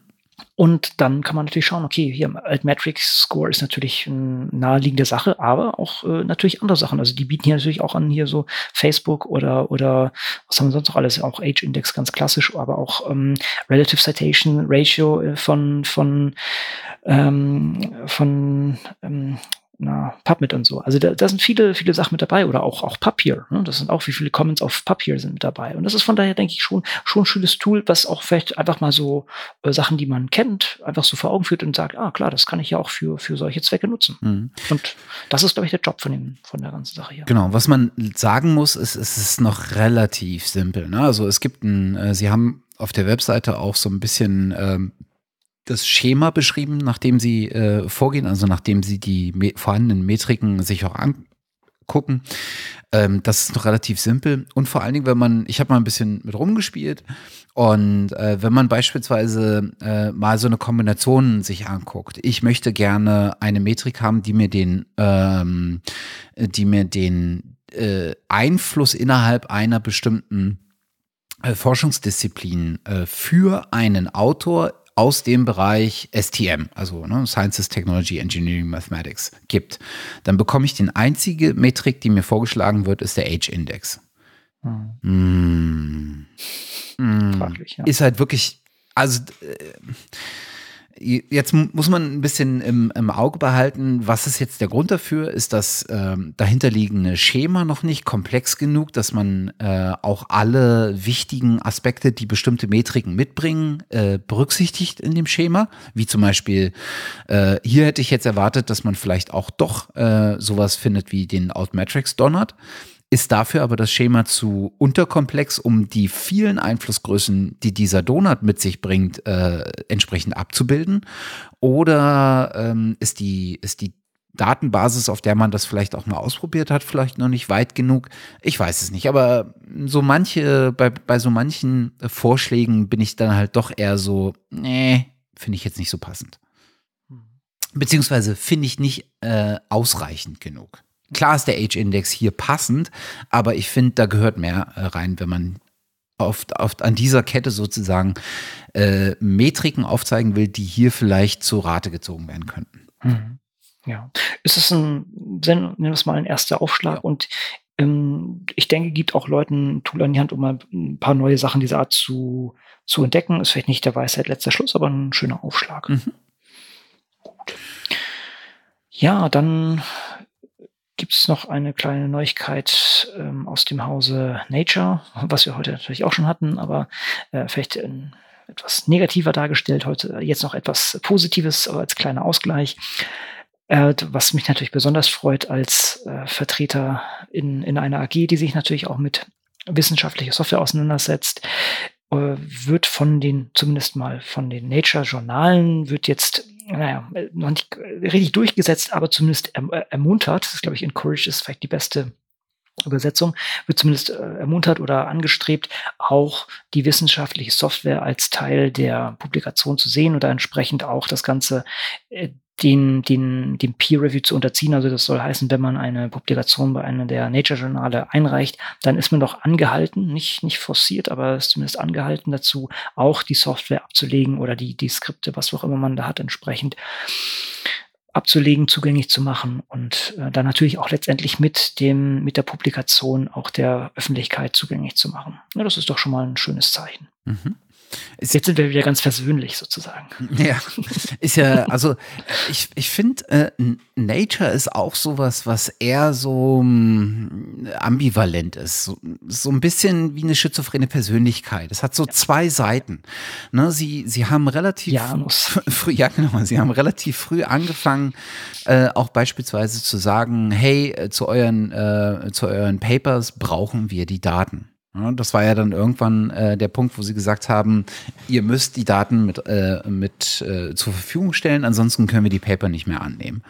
Ähm, und jetzt halt auch wieder dieser Vorstoß, wo du sagst, ja, das macht total viel Sinn. Ähm, und äh, das kann eigentlich nur dazu führen, dass äh, im Prinzip äh, ich da Paper finde, die einen deutlich höheren Standard haben als äh, an Stellen, wo genau diese Voraussetzungen nicht gegeben sind. Und äh, dann auf der anderen Seite machen sie halt wieder so einen Unsinn wie, naja, das Machine Learning Intelligence. Ja. Hm. Ist es ein großer Laden, muss man natürlich auch sagen. Also es, Ja. Das ist jetzt, äh, man kann dann nicht sagen, hier mal, mal agiert er so, mal agiert er oder sie so, sondern es sind, es sind viele Facetten dabei und ja, das ist, das ist da natürlich auch schwierig, äh, irgendwie jetzt ein gemeinsames oder gesamtes Bild zu sehen. Aber ich, ich stimme dir genauso zu, ich sehe die auch ambivalent. Es ist dieses, dieses mh, hochtrabende Oh by Nature und Schalalala, es geht mir auch auf die Nerven. Das ist einfach eine sehr stark positionierte Marke und Marken heißen immer Vertrauen und auf diesem Vertrauen ruhen sich alle aus und das finde ich sehr gefährlich. Sie haben vielleicht auch hohe Ansprüche bei der Publikation und beim, beim ganzen System. Dennoch gibt es da auch viele, viele Belege, wo das einfach daneben ging. Sie haben aber auch äh, viel Innovation. Ne? Also das heißt, äh, aus, aus der Richtung kamen viele Sachen. Du hast das mit den, mit den, äh, mit der Datenpublikation entsprechend mh, angesprochen, aber auch bei anderen Sachen. äh, Die hatten ja auch, die hatten, wenn du möchtest, den ersten Preprint-Server, ne? oder, oder zumindest nee, nicht den ersten, aber sie hatten Sie hatten ähm, mit Nature Preprints hatten Mhm. sie schon relativ früh in den Biowissenschaften zumindest sowas mit ange, angestrebt, haben es da wieder dicht gemacht, aber hat auch mit Chronotia und sowas hatten sie auch ein, auch ein relativ früh ein Bookmarking-Service und so. Gibt's den noch? Nee, ne? Ich Weiß glaube nicht. Okay. Aber äh, sie haben viele Innovationen, die, äh, denke ich, auch die Community vorangebracht haben. Äh, Von daher will man es jetzt nicht ganz so negativ darstellen, aber wir hatten jetzt unseren Fall hier ganz äh, am Anfang der, der, der Folge. Da sind auch einige Sche- Entscheidungen da, die ganz klar businessgetrieben sind, wo einfach gesagt wird, okay, das ist jetzt ein heißes Thema, da setzen wir uns jetzt drauf, ohne wirklich in die Community zu schauen anscheinend. Aber gut. Ähm, muss jeder für sich selber entscheiden. Ja. Ja. Übrigens, wo wir gerade bei großen äh, Läden waren, die merkwürdige Entscheidungen machen, äh, man munkelt ja, äh, dass ja, äh, genau. Ich habe es Microsoft GitHub gekauft hat. genau. ich hab's, ich hab's auch, ich hab's auch gestern Abend gelesen. Das ist krass. Das wäre so krass, wenn man sich das überlegt. Also ich komme, bin ja, bin ja in einer Zeit ähm, Open Source sozialisiert worden, wo Microsoft Spinnefeind dem Open Source gegenüberstand und man erinnert sich noch an diese diese SEO-Sachen mit äh, Linux und derartigen Sachen und wo auch immer dieser FUD von, also Fear, Uncertainty, Desinformation von Microsoft kam und äh, in Richtung Linux ist so schlecht und solche Sachen. Jetzt haben die mittlerweile eine eigene interne Linux-Distribution. Ich warte immer noch, dass die mal ein Windows auf Linux irgendwie fahren oder sowas in der Art, keine Ahnung. Aber äh, sie sind mittlerweile, glaube ich, der, der größte äh, Contributor Ja. von, von Open Source Software auf GitHub. Ja. Also für die ist das eine ganz logische Konsequenz, auch irgendwie da sich zu positionieren. Da gab es schon durch diesen Wechsel an der Spitze natürlich, also diesen Steve Ballmer, ne? also unglaublich, wie dieser Gorilla irgendwie äh, so einen Laden geleitet hat. Aber gut, vielleicht ist es auch nötig für, für so einen Laden, keine Ahnung. Aber ähm, wer wer es nicht kennt, Developers, Developers, Developers, mal danach auf YouTube schauen. Ich, ich, bin erstaunt und ich habe natürlich immer noch meine, meine alte Phobie, muss ich ge- dagegen sagen. Und ich nutze auch das Betriebssystem nicht, weil es einfach so räudig, also wie auch immer. Aber diese Entwicklung finde ich zumindest mal sehr spannend. Ich bin noch nicht sicher, ob ich es gut finde, dass sie jetzt sozusagen wirklich das Herzstück der Open Source Community, ähm, äh, wobei, ja, sagen wir so, die Plattform, nicht das Herzstück, ist ja nicht mal selber Open Source, aber so ein, ein doch sehr wichtiges Stück Infrastruktur von von der Open Source Community angehen und, und sich vielleicht einverleiben. Das wird spannend. Ja, insbesondere wird das spannend äh, vor dem Hintergrund, dass ja SourceForge seit 2017 mit neuer äh, Führungsriege an den Start gehen und gesagt hat, sie wollen jetzt ähm, sozusagen zurück zu den guten alten Zeiten, bevor sie okay. Abgeschmiert sind, zerschellt. und ja, bevor sie aus neben den Sachen, die sie eigentlich ausliefern sollten, noch eine Menge andere Sachen ausgeliefert haben, fürchte ich. Ja, ganz genau. Das ist nicht mit, also äh, ja, man soll, also ist vielleicht auch wieder hier, ne, wir, wir, wir werden langsam alt und jetzt so Opa erzählt vom Krieg. Also früher war SourceWatch so die Anlaufstelle für Open Source Software, bis sie dann irgendwie Business-Entscheidungen getroffen haben, die sehr schlecht waren, würde ich sagen. Auch ewig irgendwie Git nicht äh, umgesetzt haben, wenn ich das richtig sehe. Ich, ich, und ich, ich weiß es schon gar nicht mehr, was da alles falsch läuft, weil ich da einfach nicht mehr draufgehe. Also ich habe auch nichts, irgendwie, irgendwie gibt es ab und zu mal so ein paar Publikationen, die tatsächlich noch Sachen auf SourceWatch schmeißen, aber ehrlich, wer macht das? Ja. Also da bin ich gespannt, ob die sich wieder aus dem, äh, aus den, sozusagen den Karren wieder aus dem Dreck ziehen können. Halte ich für gewagt. Aber gut, gut, wenn, wenn Microsoft jetzt GitHub gegen die Wand fährt, haben sie vielleicht wieder eine Chance. Ja. Ich bin ja äh, tatsächlich äh, auf, auf anderer Ebene, wenn ich professionell mit Git arbeiten ja. muss, tatsächlich mhm. schon sehr, sehr, sehr lange nicht mehr auf GitHub unterwegs äh, und bin sehr früh zu GitLab gewechselt und da mit dem Feature-Set, was äh, da in den, insbesondere in den letzten 20 Monaten mhm. hinzugekommen mhm. ist, außerordentlich glücklich. Ja, auch Sachen wie Kanban-Board und solche, äh, Kanban-Board und so, ne? Also das ist, muss man wirklich sagen, die haben da wirklich klasse Arbeit geleistet. Äh, muss man auch wieder sagen, also GitLab ist, sind, ist letztendlich drei Sachen. Es ist eine Firma, es ist eine, eine Plattform wie GitHub mhm. und es ist ein Open-Source-Tool, ähm, oder zumindest Open Source Kern, sagen wir es mal so, ähm, die man sich selber installieren kann. Und ähm, in der Uni Würzburg ähm, hat das die Physik äh, am Laufen und da konnte ich auch mal mit, mit ran und bin da auch großer Freund von geworden. Also kann ich nur, kann ich auch nur empfehlen. Äh, wie, wie, wie nutzt du das hauptsächlich oder was ist da dein? Äh, selbst gehostet, selbst gehostet im ja. Unternehmen, beziehungsweise hm. ins, wir setzen es insbesondere ein für äh, die Forschungsprojekte, die wir gemeinsam mit Universitäten fahren. Da kommen dann tatsächlich die selbst gehosteten äh, Instanzen von den Unis dazu, die die natürlich auch mhm. nochmal deutlich komplexer sind als das, was wir ähm, haben, äh, wo dann halt auch Continuous Integration und das Ganze tatsächlich auch aktiv mit, mit integriert mhm. ist. Und es ja. macht einfach unfassbar Spaß, damit zu arbeiten. Das ist wirklich gut. Nee, ist wirklich schön geworden, muss ich auch sagen. Und auch, auch was sie drumherum machen, die haben ja auch diesen, weiß nicht, äh, kennst du die, die äh, Git äh, Workflow, da gibt es auch verschiedene Weise. Das ist Git, Git Workflow, mhm. GitHub Workflow genau, und genau. den GitLab Workflow und so. Die haben sich da auch viel Gedanken drüber gemacht, wie man das vereinfachen kann und so. Also es äh, machen auch viel ja an, an Blogs drumherum und so. Finde ich finde ich wirklich gut. Also kann ich auch nur empfehlen und ähm, möchte ich hier auch eigentlich ganz gerne noch ausbauen. Und an der Stelle kann ich einfach auch äh, die, den äh, Blogpost von GitLab empfehlen, äh, den sie geschrieben haben, äh, sechs Stunden nachdem bekannt wurde, dass Microsoft GitHub gekauft hat. Und der ist gar nicht unter dem Schirm so nach dem Motto, äh, GitHub, ihr seid äh, irgendwie verdammt und kommt alle zu uns. Nee, überhaupt nicht. Sondern sie machen das auf einer sehr, sehr intelligenten, äh, konstruktiven Ebene sozusagen. Gucken sie, äh, was GitHub alles geschafft hat, sagen sagen auch selber, dass das ja im Prinzip auch ein bisschen ihr Vorvater ist, ähm, dem, dem sie am Ende nachgeeifert haben und sagen dann aber natürlich auch am Ende, hey, ähm, Ne?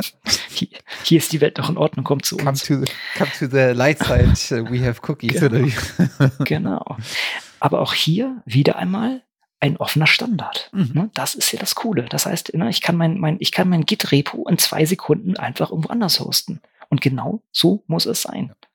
Ja, und wenn, wenn jetzt irgendwie ähm, Microsoft irgendwie GitHub hier noch, noch toller, noch glänzender macht, dann kannst du wieder zurückwechseln. Und wenn dann irgendwie Bitbucket äh, meint, oh, jetzt können wir hier auch ganz coole Sachen fahren, dann kannst du dahin gehen. Und das ist einfach die Welt, in der ich leben möchte, wo halt auch, auch dieser Markt tatsächlich hier Innovation bringt und, und ähm, ich dann selber entscheiden kann, ja, die machen für mich das beste Ergebnis und deshalb gehe ich da jetzt hin und bin nicht in irgendeinem Silo wie, wie ResearchGate oder sowas gefangen. Ja. Also jetzt um hier Parallelen wieder zu schaffen. Ja, nee, aber das ist, wird spannend. Also die, jetzt wird es vielleicht doch wieder zu nerdig für viele. Ähm, meisten haben schon wieder ausgeschaltet, sorry. Ähm, also ja, ich denke, wir sind jetzt aber auch am Ende angekommen.